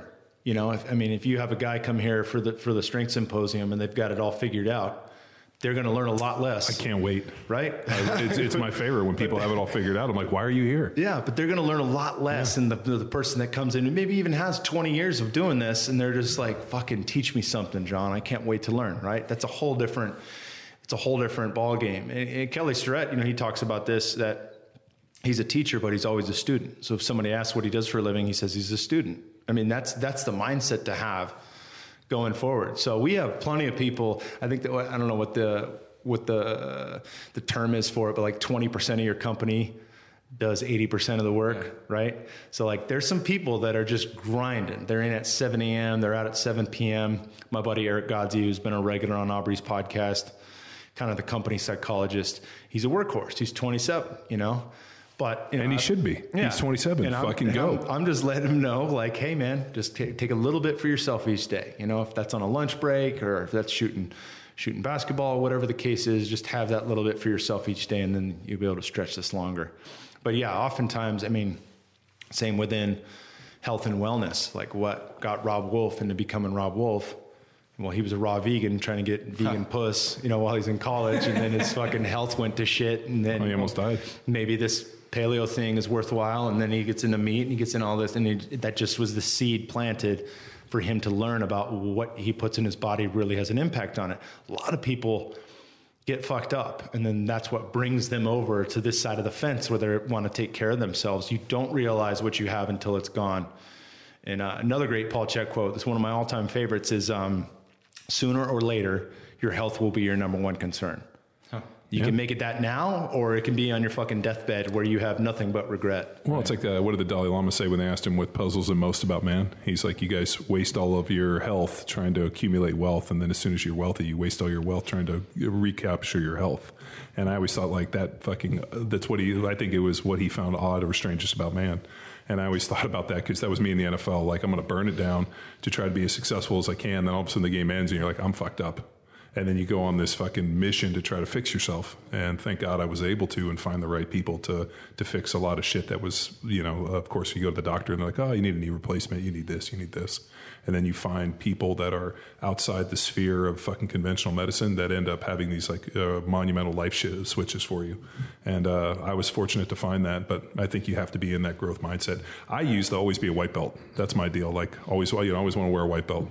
And uh, so it's funny that Kelly says that. I mean, but it's true, man. You got to be in this constant growth. And I think the one thing which is so impactful, uh, even though I hate this podcast, I fucking hate doing the podcast. It's fucking worthless. But I say Can't you that tell? By how much he's by, by how much I talk. We're having a terrible time right now. but I, I tell them all the time, I'm like, God, I fucking hate this thing. And then, of course, I get on here and talk nonstop. But um, the one thing that I, I'm so lucky for with this is that you get to connect with different people. And it's this like constant growth mindset of like hearing new information, helping me kind of sharpen my blade and establish who I am based off of information. So, and you always learn something. And Yeah. also some affirmations for what you've been doing that almost like, oh, it's support. You mean I'm not crazy? Like that one all the time? We're still friends, right? Shooter. Kyle, have you noticed that? Shooter. We're gonna go to the Red Lobster, Yeah, right? Red lobster shooter? My, my treat? Kyle, have you noticed that people of different experiences find the same thing without connecting to each other? So, diff- whether it's principles or tools, application, guys from all over the world find the same thing through different paths. Have you seen that with your podcast? Yeah, I've seen that. I mean, I've seen that just in general, like watching uh, Onnit's culture. People come from all over the world to it, you know, and they're just drawn to that. Um, even outside of work, you know, you see what is what whatever that low hanging fruit is in all things. We just had a guy on uh, Alan Stein Jr. who's who's trained um, Kevin Durant, Kobe Bryant, these different people, and he's like, they're they're all masters of the basics. You see a black belt in jiu-jitsu, and you watch them roll, and you're like. All these guys are like you do a seminar with one of the best guys in the world, like Marcus Buchecha or somebody. That they're teaching you fucking basics, like How to do a triangle. yeah, this is how you pass. This is how you pass guard. And you're like, well, I want to, I want to do fucking berimbolo. I want to do this other shit. I want to get crazy, you know. And they're like, oh no, passing guard is really fucking important. Like that is something that we should be working on. So, I think in any in any of these things, even like, you know, when I got to train with Jesse Burdick for a couple years, he was cueing the whole way through the movement, but he was teaching the like how to squat, how to hinge, how to do like it was all proper shit. It wasn't fucking fancy snatching and you know box jumps and all this other stuff that that can be cool and has its place in it, but it was the basics, you know. And I think that But you have to remember the basics aren't sexy, and it's hard to fucking sell the basics when you try to teach people because you know that that would mean that everybody would assume that they're in a, like a growth mentality. What do you mean? I'm advanced. Why why why why are you wasting time teaching me basics? You're like because your basics are fucking shit. You know, like you like you can't build a house on a fucking you know sand platform. It's gonna fucking just go down. Yeah, I think my first jiu-jitsu coach used to tell us, smooth, s- slow is smooth, and smooth is fast, right? And just fucking remember that as you're going through something. Like the better I do at it, the, the better I'll be at it. You know, like I don't, I don't have to. It's like like pr- practice doesn't make perfect. Perfect practice, makes perfect, right? So like, like being very mindful of each step goes a long way in anything you do. Who's been one of the most influential guests that you've had on the show?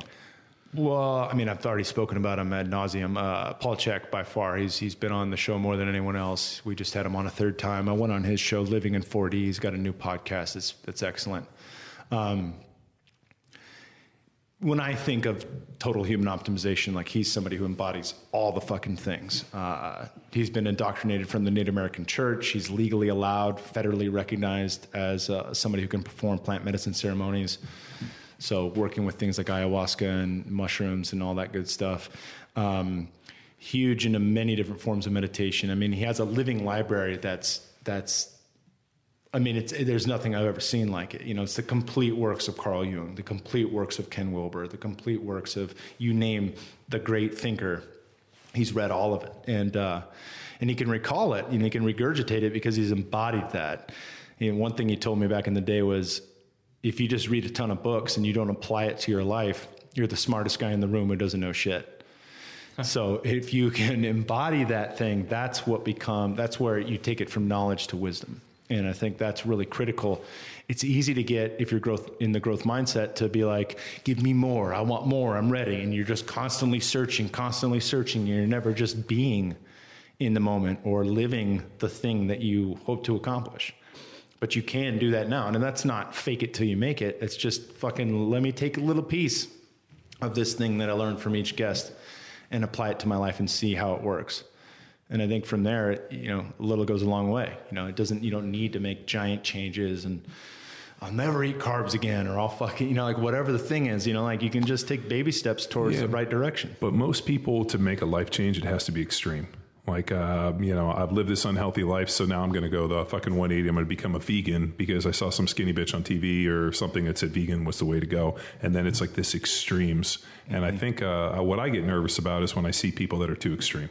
Like, it's either one side or the other. It's like, hey, I was a vegan and now I'm a carnivore. And you're like, what about balance? What about Yeah. like somewhere in the middle? Like, why don't you eat some meat and some vegetables and not be a fucking crazy person? But the problem is, is that the middle of the road, uh, like I said, man, it's like the basics. It's not sexy, but unfortunately, that's what gets most people where they are.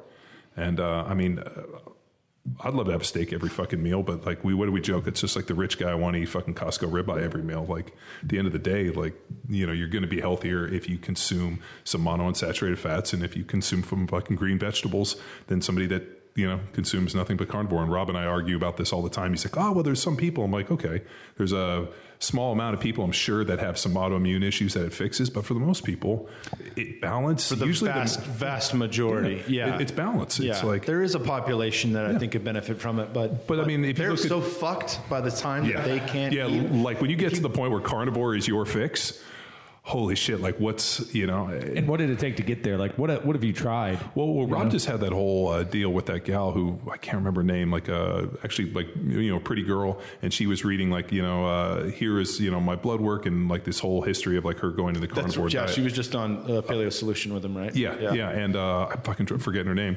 But like, if you look at her level of dysfunction before that, like, it's it, But isn't that one of the challenges we got to battle?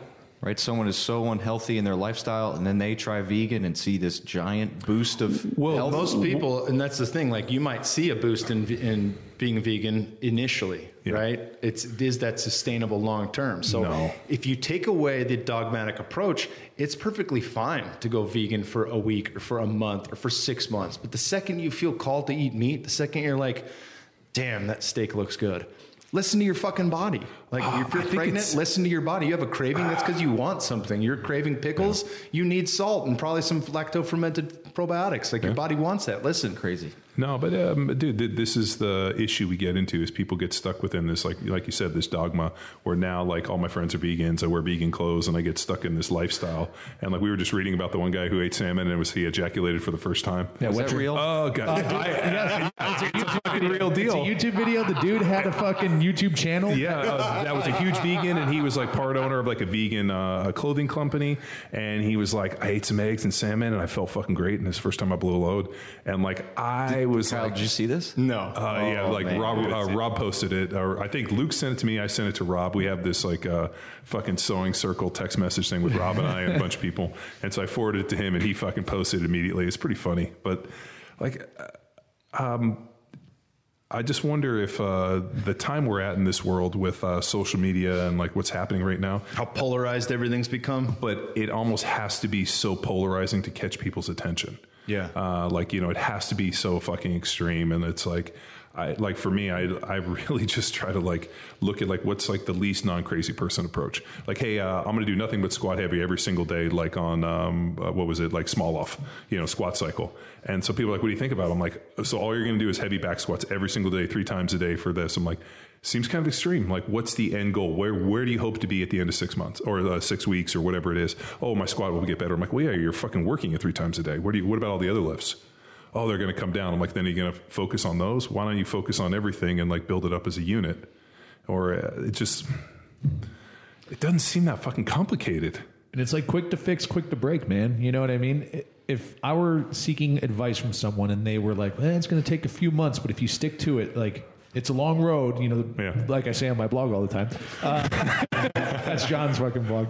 But um, that seems okay. There's some probably some fucking truth here. If someone's telling me overnight, Well, well, the, the two things. One that I stole that it's a long road from the montage scene, at, or sorry, at the scene at the end of First Blood when Rambo's walking on the road and the guy's like, "It's a long road." That's where I stole you it were from. inspired by that. Yeah, I, well, I stole it from that. I, I have no problem saying I stole that.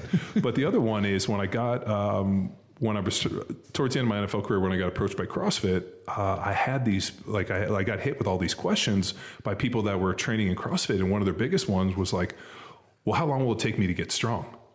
Like, I, I want to get stronger. How long?" And I remember being like, "Fuck! I uh, I've been training every day since I was 14, and like, um, you know, I benched 500 pounds, you know, squatted 600 when I was 19. I went through all these numbers, and I don't even view myself as a strong person. Like I like I'm strong relative to what I can do, and it's functional. I, I mean, I hate the word functional, but it's useful for my position and what I needed to do. It And was sports applicable, Yeah, as opposed like- to just yeah. just having the skill yeah, to- like of weightlifting. I was strong as it uh, in relationship to other football players in the weight room, but that thank God I was able to translate that on the field because I played with guys that weren't weight room strong, but yet they were strong on the field, and I played with guys that were fucking strong on the field that weren't weight room strong. And so there was all world in the weight room and just like- crap on the field. Yeah, and they you know they couldn't play dead. And I remember this like uh, I watched a guy bench 600 for reps. And we went out. I mean, I thought this dude was going to kill us. And I remember they brought him in as like some like mid-season free agent. He's in there. He's got like 585 on for like fucking seven reps. And we're like, holy fuck, this dude's going to kill us. Snap the ball. We get in pads. He stands straight up, and I hit him in the chin. And the dude like tea kettled over. and they actually cut him before the practice was over. Wow. So they were like, "Yeah, you're going to get killed out here. We got to go." And they took him off. We never saw him again. They like, you know, stole him in the night. And I remember thinking, like, "Fuck, dude, that dude had the greatest ten minutes of his life when he was benching five fucking five eighty five for reps in the in the weight room, and then gets cut on the field. Like, holy fuck!" And um, so when the CrossFitters approached me and they were like, "Wow, how long does it get strong?" I'm like, "A lifetime." And like they couldn't fathom that there was no way to hack strength and uh, that piece where like the long road is, I was like, uh, strength training is this long fucking process of like you know failure and you know and finding new ways, and it's like you know climbing climbing Mount Everest where you, you get to a point and it's fucking this way and you got to go this way and you go down and you come around and you eventually get to the top of the mountain, but it's like what's your definition? What do you need the strength for? And like that fucking one, like completely blew their fucking mind because they'd been taught this increased work capacity, broad time modal domains type shit, and like it was Yeah, the systematic approach rather than really understanding the why. Yes. Yeah. And uh, that, like, part of the reason I started the Talk to Me Johnny blog and really this whole thing came out of these questions where I realized, like, holy fuck, man, like, my life's pursuit, people have no concept of this information. And that's where the battle of the bullshit and really the theme of this company came from because there was just so much bad information out there. And people were just selling people a pack of lies. I'm like, I can't get you strong in six weeks. I can get you in really good shape in six weeks. Like think about when you went to your fighting training camp. Mm-hmm. You know, you'd worked all your skills, but you went there to get in fight shape. It wasn't as if like, hey, we're going to take you to the training camp to teach you the basics. You're like, fuck, if I need to, like, that's a lifetime pursuit. Yeah. I got to get ready for the fight, which is why I go to training camp. And then we start telling that people, you know, they all of a sudden gloss over, and you're like, oh fuck. Well, you just shattered their dreams. You just told them they can't get strong quickly. It's it's It takes years. Yeah, it does. I think the the thing to keep in mind with anything is that if you, you know, and I get I get a lot of questions similar to that, and one of them is um, on the basis of of how long it takes to get in shape or any of these things, or I just hate exercise. How do I? do? And it's like, well, what's sustainable is the thing you enjoy doing, right? So if you if you enjoy powerlifting but you hate bodybuilding, do fucking powerlifting for a while and then every now and then toss in bodybuilding circuits for just the change up pitch, right? But then the vast majority is something you enjoy that's sustainable, you know, and then in that practice of something you enjoy, that consistency will bleed out into all of the things and allow you to get to where you want to be. But if you don't enjoy it, like why, why the fuck are you doing it? It doesn't matter how strong you are, it doesn't matter how big you are, how much muscle you have, how fast you run, any of those things, unless you actually enjoy what you're doing. And how much of that did you learn training for performance, where it did matter, where your livelihood was going all in in in this? Yeah, you know, fighting isn't sustainable. So It's not? no, and uh, you know, it's it's funny because for a long time, uh, when I when I, retired in 2014. I fucking hated high intensity intervals. I'm like, never again am I getting on a fucking Airdyne or an assault bike. Never again will I do all out rounds of cardio with with a short rest or any of the, those kind of things because I I was just oversaturated with it. And then I competed in jujitsu and totally gassed in the match and lost to a guy that I should have smoked. And I was like, okay, there. If I'm going to show up for this in competition yeah. or in anything, there's a time and a place for high intensity interval training. And so I've trickled that back in, and now I can actually enjoy it because I'll, I'll get with Ob on a ski erg and we'll fucking race 30 seconds all out, or we'll race 200 meters. You know those kind of things. Uh, and there's a number of guys. There's there's plenty of dudes that Onnit that'll push me if I if I want them. Like, hey man, let's let's have a little competition here and I think that's healthy. But um, you know, in fighting, it's just it's so taxing, and there's so much to do. And you have a boxing coach that wants you to hit mitts, and then wrestling coach that wants you to wrestle, and then you got jiu-jitsu and the gi, and then you've got no gi, and you got sparring. And you also have to do weight training, and you also have to get, you know, your basic aerobic training and those kind of things. So, do uh, did did you guys do uh, road work? Or is that just a boxing thing? That was more boxing. We had quite a few guys. Uh, one of my buddies, Devin Clark, who actually trained with me and Chuck down in um, San Luis Obispo, he was really good about building the aerobic base. And that was something he's like, man, if you just run just nose breathing pace, a jog a mile or two each day, a few days a week, like it'll really pay dividends in allowing you to push that aerobic capacity. Now we see this with you know Louie Simmons and the West Side Method. Like it, it, it's applicable to dude, everything. I fought it for years. I fucking thought of uh, that the only way uh, the I thought all the aerobic base did was fucking uh, destroy fucking muscle. I thought it was worthless. I thought if anything, if you hit the first two energy cycles, it would pay back on the third. And then it was actually uh, a whole bunch of like aerobic work that I did. And then all of a sudden, I like got stronger, muscle got better, I recovered faster, and I remember thinking like, "Fuck, I fucked that one up." Yeah, and like you know, like there's something about building a fucking having a big aerobic base, and ironically, I wrote a blog about it, and I just got a comment from some kid that was like, "I did this and I didn't see fuck, I, I didn't see any results. Thanks." And I was like. Fuck you. Like, you know, like in You ungrateful little shit. Well, I was like, okay, so you're taking free internet off the fucking internet and you're butthurt about it. Like, give me some fucking context. Just don't leave some fucking cunty fucking message or some comment. Like, I want to know the context in which you failed. Just telling me you failed doesn't fucking give me anything. It doesn't allow me to like analyze the situation. You could just be that you suck at fucking football. Yeah, you know, or, or maybe maybe his like yeah. his strength gains didn't go up because he was fucking putting in too many miles on the road. Like you can go to the extreme yeah. of, oh, I'm supposed to do this thing now, so I'm going to go run for three hours and and think that has no consequence on your overall performance and everything else you do. Like no, like there has to be balance in all those well, things. I did. I mean, uh, um, I always had, uh, even though like I I got kind of selected for the football. I like as a kid, I always had this idea I want to be a professional boxer, and I had these dreams when I was little of like I want to be the great white hope. I want to be like the one good white dude, and uh, I remember always seeing like uh, like Tyson and even before the thirty for thirty stuff, which I wish they fucking had back in the day for like all that Tyson stuff and like when he fought Holmes and uh, but like seeing like the videos of him like in the road work and like you know you have to get up and do this and like the history of it and being like everybody did road work so like that's part of the boxing culture. Like you mm-hmm. have to get out there and run because your dad ran, your uncle ran. You're like that's just what what everybody does. But that idea of like I'm getting up and training when the other guy might not be, and that's going to give me the mental edge. I fucking love that shit. Yeah, and I like that, but also to that can be taken a little too far too. You yeah. know, like you got to listen to your body. A lot of guys get sick in mixed martial arts in camp and they show up to the fight injured because they couldn't pump the brakes when they needed to mm-hmm. you know mm-hmm. so like being able to effectively listen to your body and then still push it past what you think is possible periodically I think really helps. It's not about periodization where I'm going to time this perfectly with super compensation, yeah, all and all that bullshit. It's just like no, like for sure, a couple days a week I can push myself past what I think my limit is, and then a lot of the other days of the week can be mostly technique and restorative things, you know, like unlocking the psoas, doing breath work, and then focusing on technique and getting better while allowing my body to recover. I think uh, it was Charlie Francis that said if you're not 3% better every time you you get out to compete, whether that's strength training or, uh, or sprint work or any of that stuff, this is Ben Johnson's coach. Like you yeah. have no business doing it. If you're not making a gain each time you go out to compete, then you're overdoing it. You know, Charlie got me into EMS. No shit. Yeah.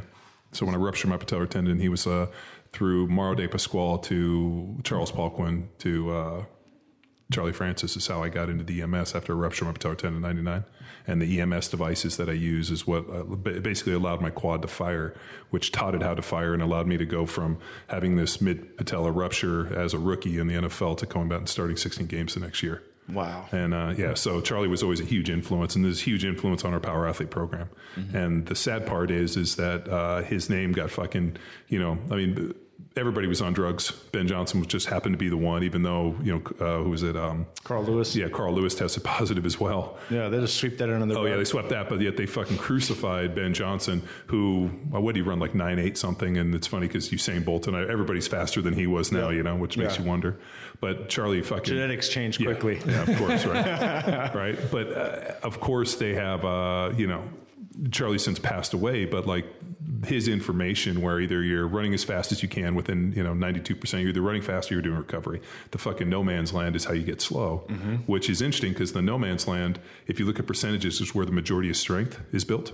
You know, so Charlie was you're either running faster than 92% or you're 75% below. But if you look at like 91 to like 76%, that's the majority of strength work is built in that. So then you realize that sprinting and speed isn't based it, it- like strength isn't the limiting factor for speed. Mm. And I remember Charlie's like observation and like this information was like so fucking impactful where you're like holy shit, man, this guy's in a completely different direction than every other fucking traditional strength coach Yeah. and speed coach. So now his stuff is is legendary, and I'm so sad that like it got tainted with that bullshit. Yeah. And uh, He had another great quote. He said, "The playing field, the playing field is level. It's just not the playing field you think it is."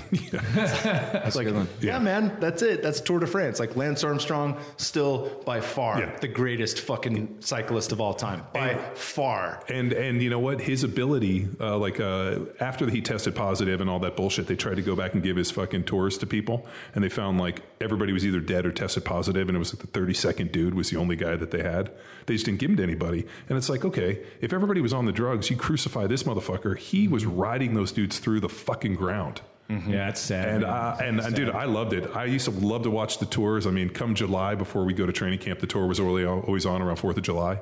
And I remember watching it and being like, "This motherfucker!" And he'd always be like, kind of hanging back. And he's like, "Oh, we're going to get to the mountains, and then I'm going to ride him through the fucking earth." I loved it. Yeah. I mean, probably the most dominant athlete I've ever seen in fucking sports. And who cares if he was on the drugs? Yeah. everybody was on him. It's a level playing field. it's literally, it's like saying, Dorian Yates, we know you're on testosterone and other steroids, so we're going to give it to number two. And it's like, uh, He is my favorite bodybuilder. He's the best, to, dude. to, to this day, nobody has been more physically impressive than Dorian Yates. Like Yeah. the muscle thickness, dude. I I, love him. Did you hear him on Rogan's? uh, no, I haven't. Oh, you got to. It's so cool, man. He's in ayahuasca and DMT Oh, yeah. and yoga, so I geeked out on that because I was like, Dorian Yates. No, he uh, he um, he was on. Like there was some deal in, in the UK, London like, Real with yeah, Brian London- Rose. Yeah, that's, what really put him on the map. So I, I watched that and I was like, holy shit. Cause I, I remember these guys have heard me tell it a million times that like Dorian Yates' training program in Flex magazine, when I was like started lifting weights was like our holy grail. I had it like ripped out and we had it all bound up and like, oh, it's this back routine and this and that's uh, it's so stupid. We all got hurt, you know, like I can get this big if I just take protein, right? And, uh, but yeah, man, he, uh, fucking dude, I remember we had his uh, blood and guts um, training video on black and white one? Yeah, Yeah. from that fucking dungeon in like uh, it was like I think like Birmingham, fucking UK or Uh-huh. something. Some shithole out in the middle of nowhere. And uh, like it's him down like in this fucking dingy like uh, it looks like a fucking rape scene. Like the whole video, it's all grainy, and he's like doing like bent rows with like 585 for like sets at 10, and then you know, and he was kind of that Mike Mentzer one set to failure. The problem is, is when we watched it, we were like, oh, he did like 50 sets leading up to it. He's just counting his top fucking set, you know. So I mean, dude, there was so much shit, and I just remember seeing that and being like, he's like bleeding out of his nose. It's just like, oh my god, dude, this guy's a fucking monster.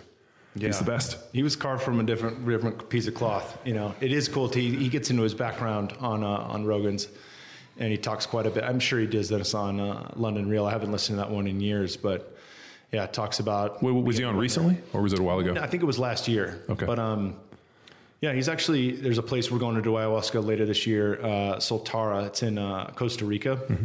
and he's hosting his second annual. Uh, entering the shadow retreat with Dorian Yates, where people can actually pay and go to do ayahuasca with Dorian Yates, and I'm like, that would that would be a fucking pretty cool experience. I would rather, I mean, more than that, I would like to just have a couple training sessions with them Oh yeah. and be like, yo, man, like, let's just go bang some weights. Like, just to say that I lifted weights with you would be fucking, you know, you can train me, you can lift weights. I don't give a fuck. Let's just go lift some weights. Yeah. Even if we got to make the weights out and fucking, you know, you want to do some ayahuasca, I'll just go get some cinder blocks. Well, fucking, you can coach me up. you know? While he's on ayahuasca. Yeah, while he's on ayahuasca. uh, what, um, it's uh, it, it seems that like you know the this uh, medicinal uh, what did you call it um, Plant medicines. yeah plant medicines It's a nice, cute term for it. it is I mean uh, Psychedelic drugs is okay too. give us a little background I mean uh, you know there's obviously synthetics and then naturals you Yeah, know? I mean, honestly, the more I've gotten into it, the more I realize that that uh, they they all work. You know, like it just it's it's about respect and reverence for whatever that medicine is. Um, might be LSD or acid. You know, like and, and and realizing too, like we have this idea in the West that we're separate from nature or better than, or you know, we create plastics, and there's certainly things that we create that are bad, uh, bad for the environment, bad for our bodies. But at the same time, we are we're inescapably a part of nature. We're a part of our environment. So anything we create is in fucking nature. You know, it might be bad for the environment, but there's things that we create. So LSD being a synthetic, I think they've found, um, talked about this in Stealing Fire with Jamie Wheal and Steve Kotler, that there might have been uh, in the Eleusinian mysteries in ancient Greece a concoction that had uh, some type of fungus, ergot, that would secrete something very similar to LSD. So similarly, there are there, it, it can be found in nature. well wasn't the um, uh, like the Oracle of Delphi wasn't like the gases that escaped through the ground when they would go in and basically huff these gases and then go into the vision quest and I, so I was a classics major at Berkeley which I saw all of that shit at Berkeley like uh, I remember um, fucking people like uh, shrooming like in these Mm-hmm. big collectives like on like these like on the lawns and like what are they doing and like oh they ate all these shrooms they're out there fucking I don't know doing weird Geeking shit out. yeah, and, and then I remember a bunch of kids that I knew, or a bunch of guys I knew, went out to some like Indian deal and did peyote in some uh, Okay. Um, like sweat lodge. on the reservation. Yeah, and they like it was like 150 degrees in this fucking sweat lodge, and they had some fucking epic adventure. Yeah, that's how I got started. I had a boxing coach who was Native American. He'd take me out at the reservation. We would do typically just the sweat lodge before and after every fight camp, and then um, start. You know, I just asked him, you know, like when are we going to use La Medicina? And he busted up laughing. He's like, I've just been waiting for you to ask. And then we started doing mushroom sweats.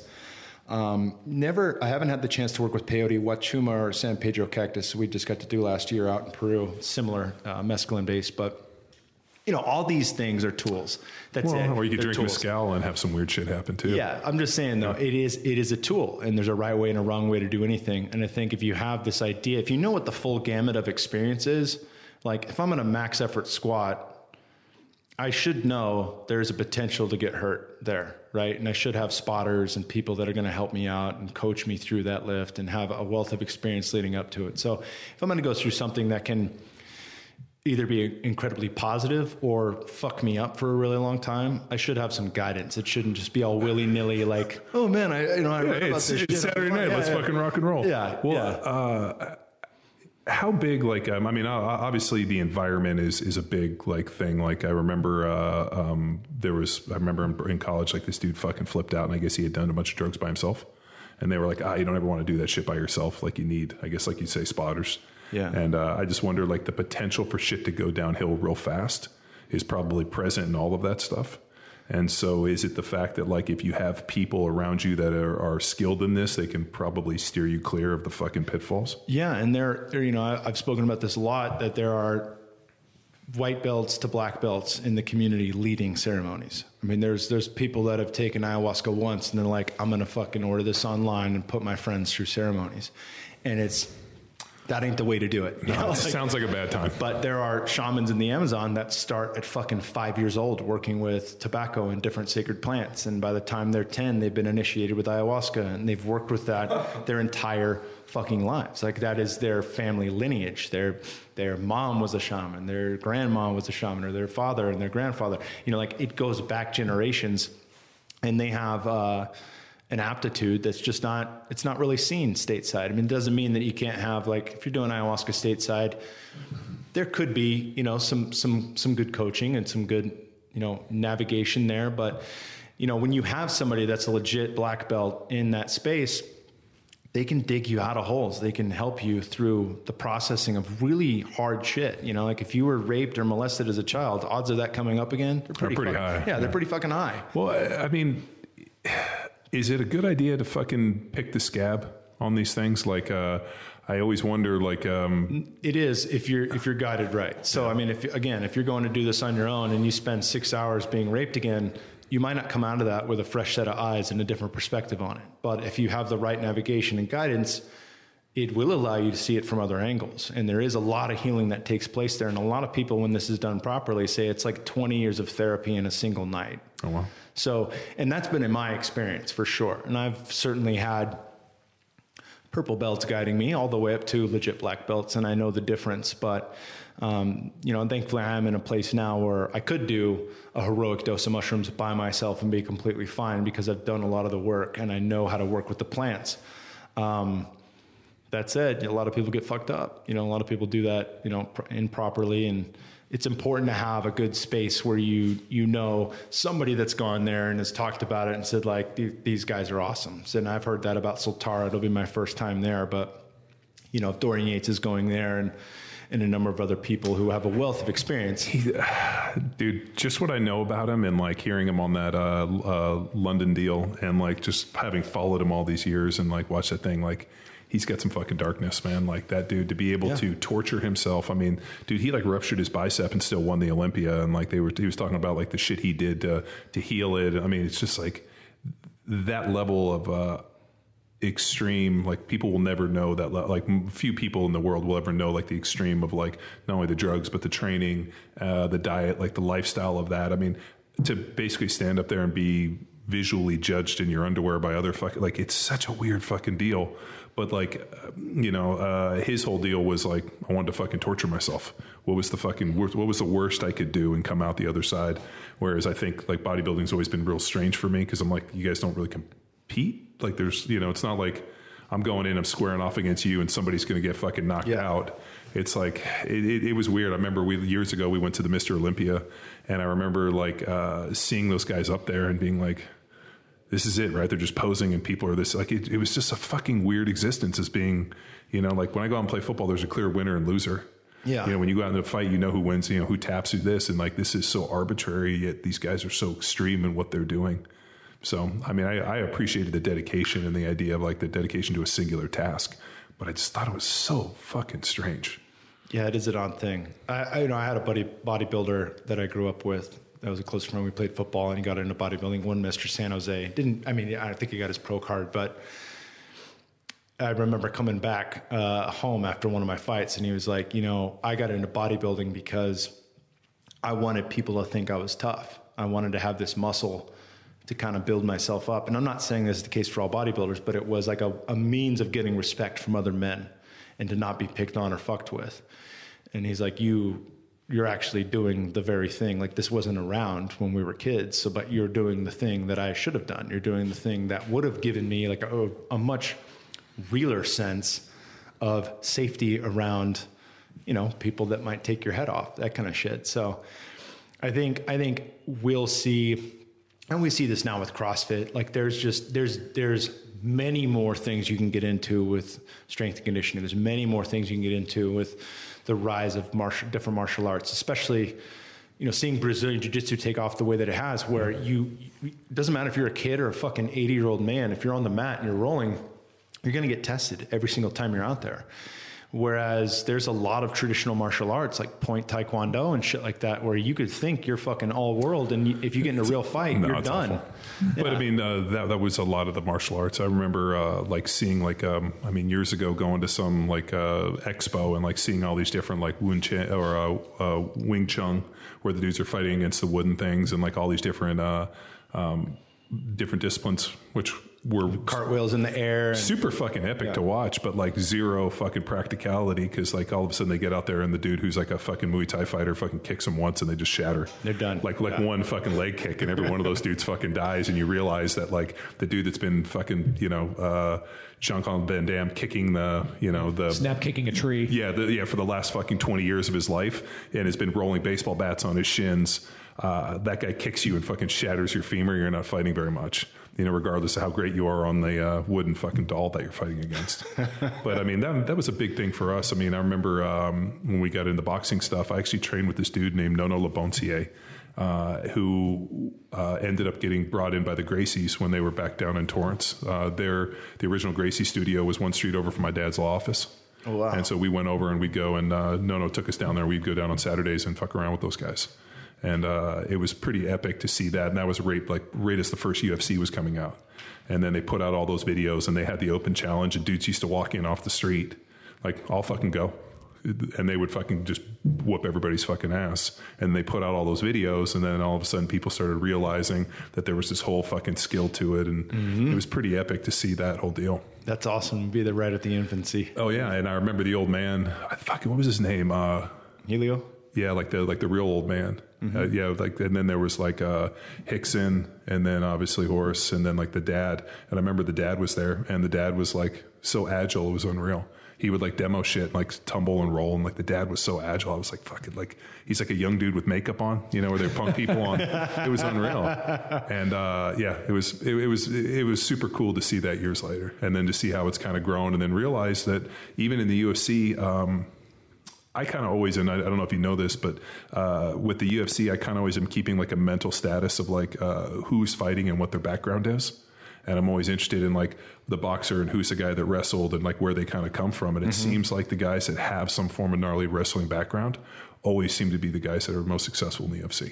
Yeah, and it's not all of them across the board. We saw that with like really high level jujitsu guys that got into fighting in pride and got stomped out. You know, Yeah. like it's it's different when you're getting hit, but if you have that background piece, wrestling, you you determine where the fight goes. So you have a great jujitsu guy, they're gonna take you down. You're a fucking wrestler. You have a great striker, you can take that guy down and take him out of his element, right? So it gives you it gives you really the the strategic fucking ability to make the fight go wherever you want it. Now, if you can learn something else, having that in your back pocket, like Daniel Cormier or Jon Jones, like Yeah. they become beautiful strikers because they didn't have to worry about that element. You know, like they just needed to keep their wrestling up at that level and continue to learn in different areas. And and you know, Cormier's got a few uh, rear naked choke submissions. Jon Jones has some fucking beautiful submissions on people. What's his deal? Ah, that's a great question. kn- I mean, uh, I'm not a fan of him as a Uh, person, but I will say he is the greatest of all time. There's no doubt. in my I thought his brothers. Uh, I, I know, or I don't know his one brother, but uh, I've watched him, and I his, my coach used to one of my offensive line coach coached him. I, I always thought he was dog shit. I didn't think he was a fucking player. Um, that's to me personally, but uh, I don't. Uh, what the fuck? Like I like uh, I'm, I'm I'm not a fan of any of the shit he said, but like the amount of drug shit, I'm like, yo, man, like.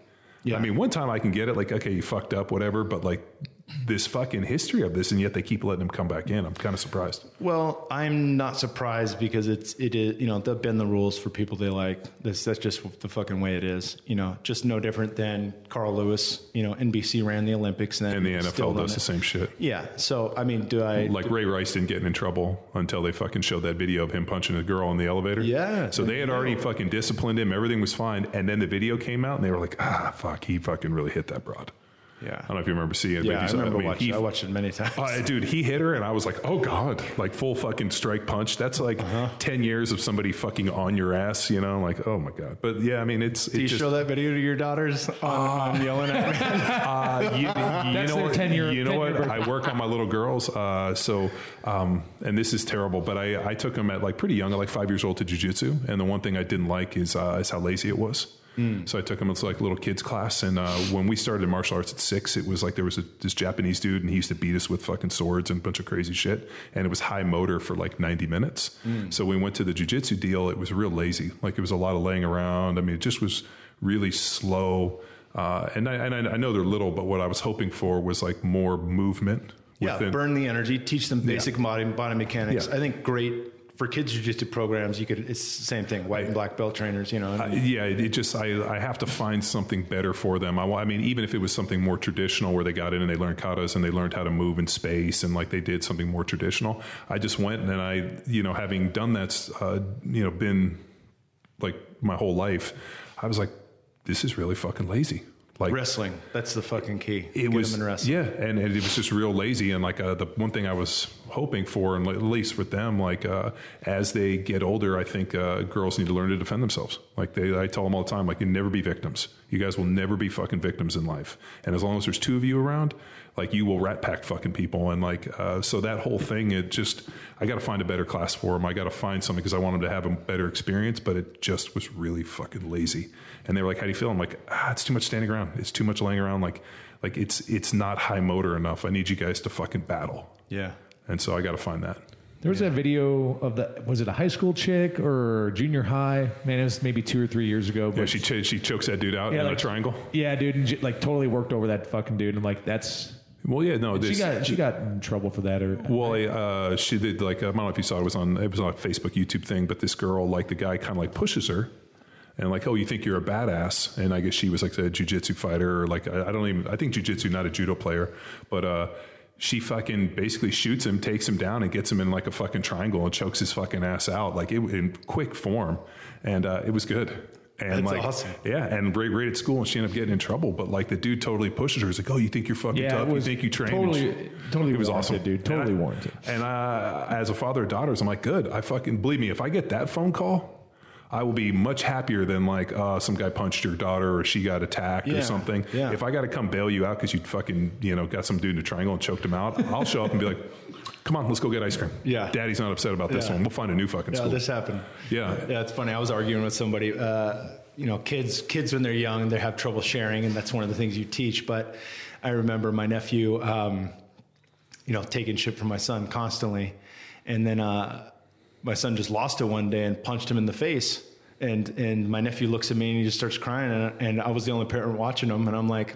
hit him back. That's what happens. You've been taking shit from him nonstop. I keep, I've been talking to you nonstop about taking stuff you don't take, you don't steal, you know, and it's like, that's maybe not, maybe that's more of an old school mentality. no, that's uh, that's exactly but- how I deal with but shit. Fuck, is that going to happen when they're older?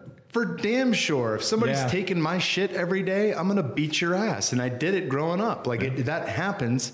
And if it doesn't happen on school grounds because there's zero tolerance, it'll fucking happen at recess. It'll happen off school grounds. Like it, people have to pay up, you know. Yeah, you but but we, we run into this all the time where you're like, you never got punched in the face as a kid. Yep. Like, and, and Yep. I've, I've run into, I mean, uh, like, what is it, the age old fight club where it's like, man, if like, uh, you know, you get to in your 20s and you've never actually ever been punched in the face, like, what do you really know about yourself? And I mean, shit, like, I mean, I, I can remember the first time I got fucking punched and I was probably like two years old. It was probably my brother smacking me. But like, I remember the first time when I got uh, into a situation, even in like the dojo and got fucking smashed, I was like, well, that felt exactly like I knew it would and I'm not going to break. You know, and then you realize like, uh, I'll be fine. I can get up and keep doing this stuff and like that realization. But I always think that it was better to learn that in that environment than in like a 20 year old at a fucking bar or a 21 year old who gets hit with a fucking bottle or gets hit with a big punch and knocks out, you know? So, Yeah, yeah. Pick it, choose it. You know, choose it. I think that's something that that you see all these books out now, and they're and they're really hard to read for me, and probably for you. But like you know, the obstacle is the way, and shit like that. And it's like, I think that's it's they're good books for people who don't gravitate towards doing the thing that's uncomfortable. You know, like how you teach that to somebody. Well, that's that's become. I mean, uh, the Coddling of the American Mind book um, laid it out perfectly. It's like basically the iGen generation, where like you know the world is at your fingertips, and that you know no longer is it about uh, you know striving and, and failure and this idea of like regoing that you have to create these environments of safety that safety is now the biggest concern for most of the kids within this generation. And they have to feel safe because if they feel they don't feel safe then that's lack of safety or the words that, that put you in a, in a lack of safe zone create stress. And then you translate stress can damage me. So now your words and these environments are damaging to me because they're stressful. So now they're evil and they're bad and now i have to like search for safety. Yeah, that, that's Jordan Peterson talks quite a bit about that. You know, like you you are creating these fucking bubbles. You know, in, in even at university where it's it's not it's not applicable to the real world. There is competition. You have kids now playing in sports teams that are no longer keeping score. The kids are keeping score because they give a shit, but the parents aren't letting them keep score because it's not right for Johnny to lose a game. bananas, It's just a game, you know. So, this like- is the problem. Like, and, and I, I fucking hate it that people are like, "Oh, kids have changed." I'm like, "Motherfuckers, kids ain't changed. Kids will always be kids. Like I don't care. Like I liked ice cream the same way my kids like ice cream. Like I was like, you guys want to get ice cream? They're like, yeah. I'm like, well, no, we're not getting it today. like I fuck with them nonstop. I'm like, maybe this weekend we'll get some ice cream. So then today they're like, we're gonna get ice cream. I'm like, uh, fuck, it's the same fucking thing. So like kids haven't changed. It's the fucking parents that changed. And uh, like that's a huge fucking thing where I'm like, why? Like you weren't raised like this. Like um, why would you like it, it, just blows my mind. And i don't understand like the people that are like my age that are raising kids. And i talk to them i'm like where did these ideas come from? Like this isn't how we were raised. This isn't at, at all how you should raise these beings. And there's this idea that like you know we're more educated. I'm like dude if anything it needs to be more basic. Yeah. Well i think the issue that we run into and we see this in politics is just that you you have no idea. Like it in concept it looks really good. And then when you put it into practice there's all sorts of ramifications for that, right? Like even like we were talking about the water tax in California and the and the the gas tax, like you start that, it's not going to go away, sure. you know. And like you might have like, oh, this will help with this and this and that, but it's not fixing the issue of spending incorrectly in the first place. That's why that government with a giant GDP is still in debt right? So you look at, or even something like like Bernie Sanders coming along, you're like, yeah, that would be great. Let's take some fucking money from these one percenters and fucking disperse it. And then you're like, that shit doesn't work. No. It doesn't work. It doesn't no. work. So I think like in practice, it's always different, you know, and, and there might be the best intentions with parents that want to look out for their kids and make sure they have it better. You know, that's the goal of any parent is to make sure your children have it better than you did. True. You know, but but, but there you can't you can't just skip to the end. You know, well, it's, I, it is the journey that makes someone. So if you're just trying to give them like kids that turn out fucked up, a lot of times are just somebody that inherited a shit ton of money from their parents. Well, I mean, two two things. I remember my mom told me you never want to be a rich man's son like learn to make your own fucking money make your own way in this world like if you get if it gets handed to you um, and the irony of this is uh, my dad my my grandfather was super successful and uh, my dad, my mom's brothers were rich men's son. And when my grandfather passed away, they fucking ran it all into the ground and, uh, you know, had this massive fucking, what should be a, a, a, global fucking company ran into the ground in a number of years. And I remember, so the, the age old, don't be a rich man's son was a big one. But the other one was like, um, I think years ago, there was this idea that like there was a ton of hardship and uh, you know I gotta you know fucking ride my horse to plow my field. So there was this idea I want to make for a better life, and I don't want it to be as hard on my kid. But we got to this point where shit is so easy now mm-hmm. that like our not making it hard is fucking basically just taking away shit and like allowing them not to do stuff. The lawnmower parent mowing yeah. down obstacles yeah. in front of your child. Yeah, and instead of like, you know, now we're in this situation, and Luke made a great point to me. He's like, is it that people just have too, like, not enough to worry about? Like, think about the guy who, what was it, like, had to walk three to five miles each day to get clean water. Like, are they really upset about what's happening on the internet? No, they have to walk fucking 10 miles a day for clean water. Like, their basic functioning of, like, you know. That, that's meditation time, John. I, it, it is, man. I, I, don't think we do any there, any service to our kids by making shit easy on them. And we, we take shit for granted for sure. You know, I mean, there's there's no doubt about that, especially when it's handed to us. It's it's the same. It's very similar in health and wellness, right? Like we have the ability to eat carbohydrates year round. Whereas in the past, without refrigeration, without shipping containers, bringing in fucking bananas from Panama, there was periods of the year where we went without that stuff. Huh. There was periods of the year where we went without food altogether. You know, where you had to fast, not by choice, not because it's Ramadan. Yeah, it's just called being hungry. Something else. Yeah, like yeah, it's just or not bad hunter. accessible, right? So feast and famine, all these practices, and that's how we evolved to be here. So if we can incorporate some of that, it goes a long way. But I think that's really important too, is to know like, let me feel what it's like to go without food for a day. It doesn't have to be a seven day water fast, but at least fucking try a 24 hour fast. Try a couple months out of the year with less carbohydrates. Try try these things and then see how the body responds, and it usually pays off. But that's t- having that mindset of I'm going to head into this thing that's a little bit more difficult and challenging and know that, that the why behind it. And when I come out on the other side, there's usually bigger payoff. But it's so much easier to not do that. Yes, correct. So much easier to wake up with a bagel and fucking yeah, have a sandwich. Get a schmear and, and maybe yeah. some scrambies on there. I mean, fucking watch. But isn't it like the fucking the road less traveled? Mm-hmm. I mean, that's where I always think like, what's the easy road? I'm gonna yeah, take. I'm gonna take the one that was less traveled. Like it just seems like, um, yeah. I mean, like what's the easy road, and then let's just fucking not go that one. But I mean, bagels are fucking delicious. But I dude, bagels. I'll tell you what, I've bagel every five years. That's my that's my cycle. That's your bagel diet? John, what's your Oreo cycle? Uh, well, my, I was telling these guys today, right? This is hilarious. Uh, my wife, uh, like my kids are, are gluten free. That's like their big deal because uh, unfortunately, if they get gluten bombed, it's fucking ugly. So uh, people are like, "Oh, how do you?" I'm like, "Because, dude." Uh, they'll be like, "Oh, it smells awful in there." I'm like, "You guys are the sneakiest fucking kids." So like, I just base it off of like, what did you eat? And so that's how we kind of got to this gluten free.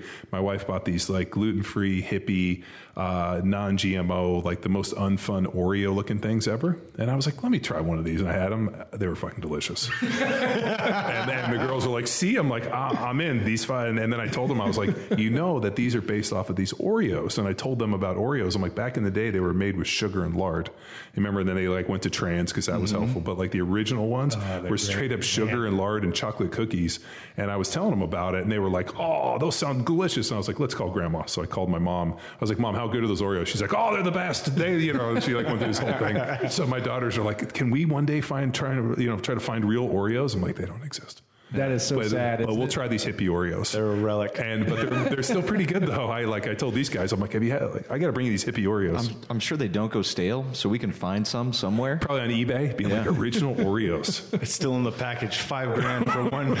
Oh, dude, and uh, and like my, my daughters are good. They're like, can I get one? And I was laughing because my brother and I would be like, uh, Whole thing. I'm going to take this whole fucking sleeve. oh right yeah, here. just be so sick. yeah, and they'd be like, oh, I ate all these fucking Oreos. Man. Like that was the best part about being a kid. You know, you're like, I just ate fucking ten Oreos. Nothing matters. Girl Scout cookies still like Yeah, Yeah. Samoa is Bad. exactly what I was thinking about. They just they just came Thin out Mints. with some gluten gluten free cookies for Girl Scouts, but uh, Thin So mints. hang on, I Kyle, you're, you're a through Samoa Samoas. guy. Oh yeah, Oh yeah, that was me. Too. I'm a thin mint. I, uh, thin mints were like my. I like those as a change of pitch. I, thin mints I could actually do one sleeve, but if Yeah. I have a box of You just kind of like Samoas, I'm like, putting the like whole thing flip them down. in your mouth. Freeze them. freeze them is a go-to. Yeah, that is a good one. Yep. Yeah, so you're you're going fucking thin mint guy. yeah. Thin mint. I'm Samoa with a backup of the tag along, and then wouldn't mind you know slumming it with a thin mint every now and then. So my, it would be uh, a I like sleeve, yeah. hundred percent. When I played in Kansas City, my next door neighbor, uh, the the little girl uh, next door came over and she was like, "Oh, we're selling Girl Scout cookies," and I was like, "Awesome!" I'm like, uh, "What? Like, how you doing?" She's like, oh, "I've only sold like you know like two hundred dollars worth." I'm like, "What's uh like what's the goal?" And she's like, "Well, if I can sell X amount of dollars, we get to go on this trip and we go through this whole thing." And I was like, uh, "I'll take a thousand dollars." you'll come. You have come Right to the right uh, place. yeah, I was like, I was like, I'll take a thousand bucks worth, and she was like, really? And then her mom, I'm coming here every year. Oh yeah. So so I, I like write it up, and like 20 minutes later, I hear this like knock, and it's her mom, and she's like, "Hey, uh, she just came home. She's supposed to go to the neighborhood, but she literally just came to your house and came home, and it says that you're going to buy a thousand dollars." I'm like, "Yeah," and her mom was like. Are you sure? I was like, yeah, here it is. And I, I was like, you want a check? So I fucking wrote her a check. And uh, I didn't realize what a thousand dollars of Girl Scout cookies looks Back like. then, Uh, I like she she showed up with like fourteen fucking boxes of like these huge fucking like uh, Pallets. like Pallets, crates, yeah. And so I was like, holy shit, this is a lot of cookies. So I just started giving them away. Like I take them to work and just put them in people's lockers. I'd hide them places. Be like, hey, you like people come over. I'm like, here's some Girl Scout cookies. I gave them away to everybody. it. Everybody. And um, the next year, she was like, I got you next year. I'm like, I'm in. But this year, I'll just give you the money. Don't deliver the fucking cookies. and she's like, we can't do it. We have to deliver them. I'm like, ah, fuck. Okay, bring them back. All right. curious. About. I'm curious the selling now because you can't go neighborhood door to door like Boy Scout selling That's that where they're, popcorn. they're set out. They're they're always set up outside of like a Yeah. Safeway or some shit like that. You know. Pro- Probably the best one I ever saw was uh, obviously. Uh, we were at this place where girls dance for money, and the girl An establishment. uh, establishment. A ballet? Um, this is why I was in the NFL, so mind you, we tended to hang out these places. But one of the, uh, you know, one of the ladies there had uh, obviously had some a daughter, which you know sometimes girls at dance do, and uh, obviously had to smell, sell some cookies. So they were dressed up like Girl Scouts get the fuck out of at of the here. strip club with the table selling Girl Scout cookies. Get the fuck out of here. so you dropped another G. Uh, I think. I think if I was lucky, I only spent a thousand. All, You hit the ATM yeah, real quick. all I know is we had a bunch of drinks, and the only thing better than drinks and thin mints is drinks with thin mints with girls take their clothes off. Thin mints, thin mints with a view. Uh, it was the best.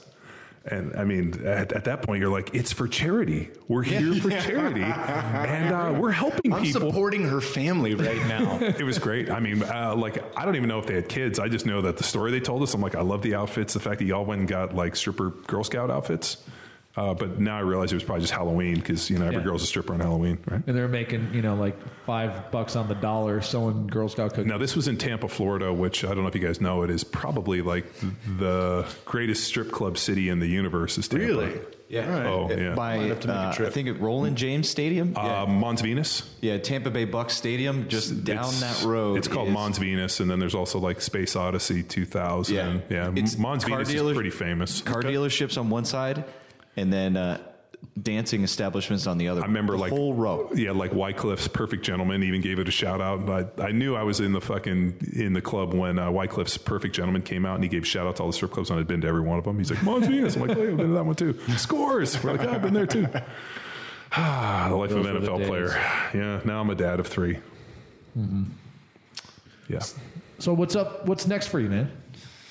Shit, let's see. Uh, right now, we are in the first quarter of Fit for Service with Aubrey. So, Fit for Service is like a year long mastermind program where we take people through a different theme each quarter physical, mental, emotional, and spiritual and uh, have meetups at the end of each. And that's been it's been a brand new thing for us this year, but it's been really successful and awesome.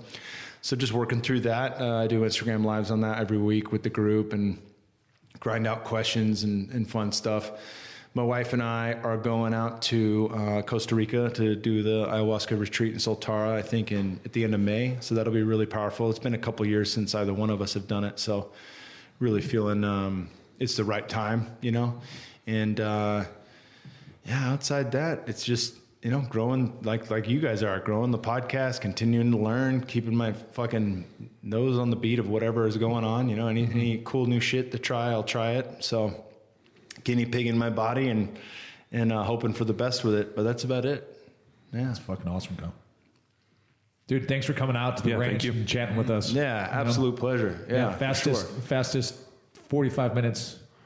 Well, and it's kind of cool 45 seeing as we just finished. Well, we're not almost done with the podcast room, but we're Yeah, we're getting just there. going through a remodel in here. Yeah, yeah. So yeah, we This is the got, freshest coat of paint you've ever seen, bro. and this and, and our cow skin rug, which we just procured. So I'm pretty. Sure. I stoked. like it. I'm barefoot, so it feels uh, good on Dude, the feet. Ah, I love it. I like was wondering. I was like, man, I wonder if you could just get a whole bunch of these and just do your whole house in them. Yes.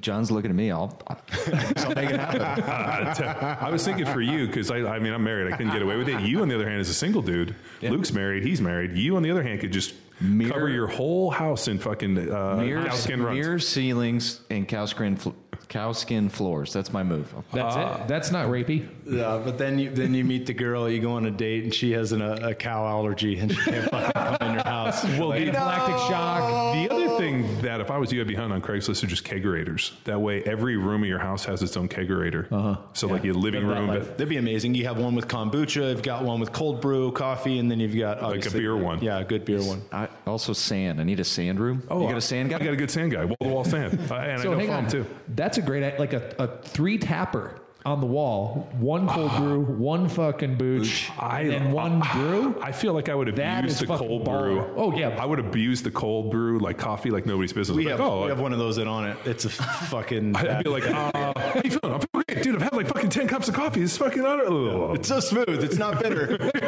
It's so good. It's so so good. much better. It's less acidic. It's really good if you start mixing them all together. You know, you're like, oh, I got some of this and this and this. Yeah, we need to get that triple tapper. here. Maybe that's an You know, uh, um, I don't know if you knew this, but uh, when we started Wade's Army, which is our 501c3 charity for neuroblastoma, so we have a charity that helps families for uh, neuroblastoma for little kids um, or pediatric cancer, really. Um, but the first year when I designed this awful T-shirt and we did like a T-shirt drive to raise money, what did we make? Like 18 grand the 1st year. Uh, Onnit sent us uh, a ton of of uh, the mushroom caps, the mushroom Shroom Tech Sport. shroom- Yeah. The cordyceps. Yeah. sent us like fucking like thousands of those and we stuffed them in all of the packages we like everything free but i remember Onnit was like our one of our like really Very just first corporate sponsor yeah yeah our first corporate Yeah. sponsor sent us all that shit and we were uh we were like, ah, as we were stuffing them in, we had all these left, so we just started taking them by the handful. I was like, what, what is, yeah, Shroom Tech and Alpha Brain. what, yeah, like what does five do? What does 10 do? And then I got up to where I was like, I'm just going to take 30 of these things. And what happened? And then at that point, I could see like, uh, like sea sounds. Yeah. I was like, I can see the fucking sound. At that coming- point, it became clairvoyant. Yeah. I was like, I was Pro- Professor X without Cerebro attached. Actually, uh, Luke became bulimic, and I was like, "You can read minds." but yeah, it was uh, yeah. Onnit was our first corporate sponsor, and I just remember we had like all of these, and they were in like I think like two packs. Yeah. and I remember just like snapping them out. I'm like, okay, what is a handful of these? And we like, mixed them all up and fucking just pounded. Well, that was like doc, Dr. Tom's thing. He's like, well, a lot of these dosages are based off the average female, right? And it's like, you know, 120 pound female. So a guy like John should really be taking 10x. And he's like, I should. And just all of a sudden, everything was like 10 times the Yeah, I serving just started size. taking handfuls 10 of slices everything. of pizza, 10 beers. like fucking Lyle Alzado with your supplements. Dude, um, when I was a little kid, like, okay, so I have two funny Lyle Alzado stories. So uh, my brother and I were riding our bikes um, in Palos, because he lived in Palos Verdes, and he had this badass fucking Rolls Royce. Uh, my brother and I were uh, uh, coming out of school, like with middle school, and I remember we were like riding, like had our bikes, and we were pushing them across, uh, like the, you know, like a like couple of street, like you know, whatever stop signs.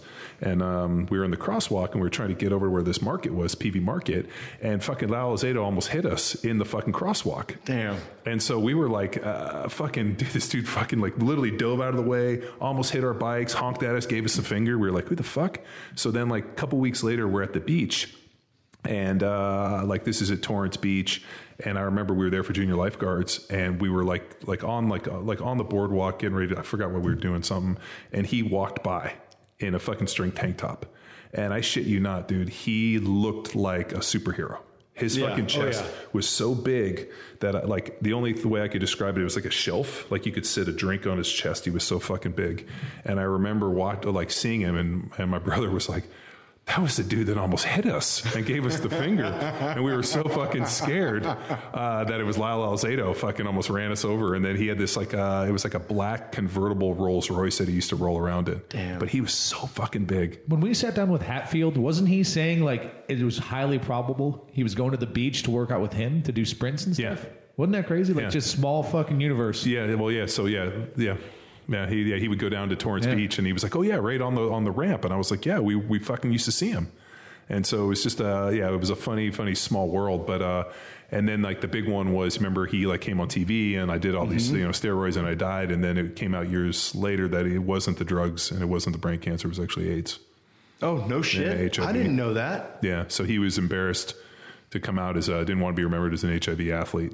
Wow. So that whole thing came out with the cancer and all that. And actually, I forgot who. I've heard that from multiple people, but actually in the NFL, I heard that hmm. that he got diagnosed with HIV.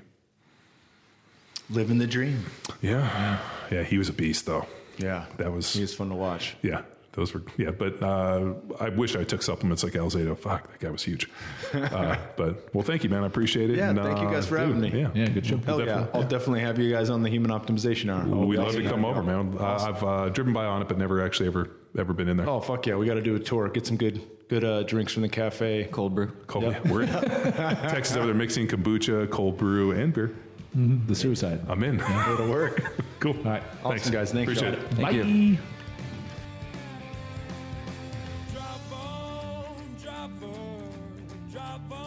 Now it's time for you to empower your performance. You can check out Kyle's podcast by going to onnit.com backslash podcast or by searching iTunes or Stitcher. You can also find Kyle on Instagram at KingsBu. Until next time, bye!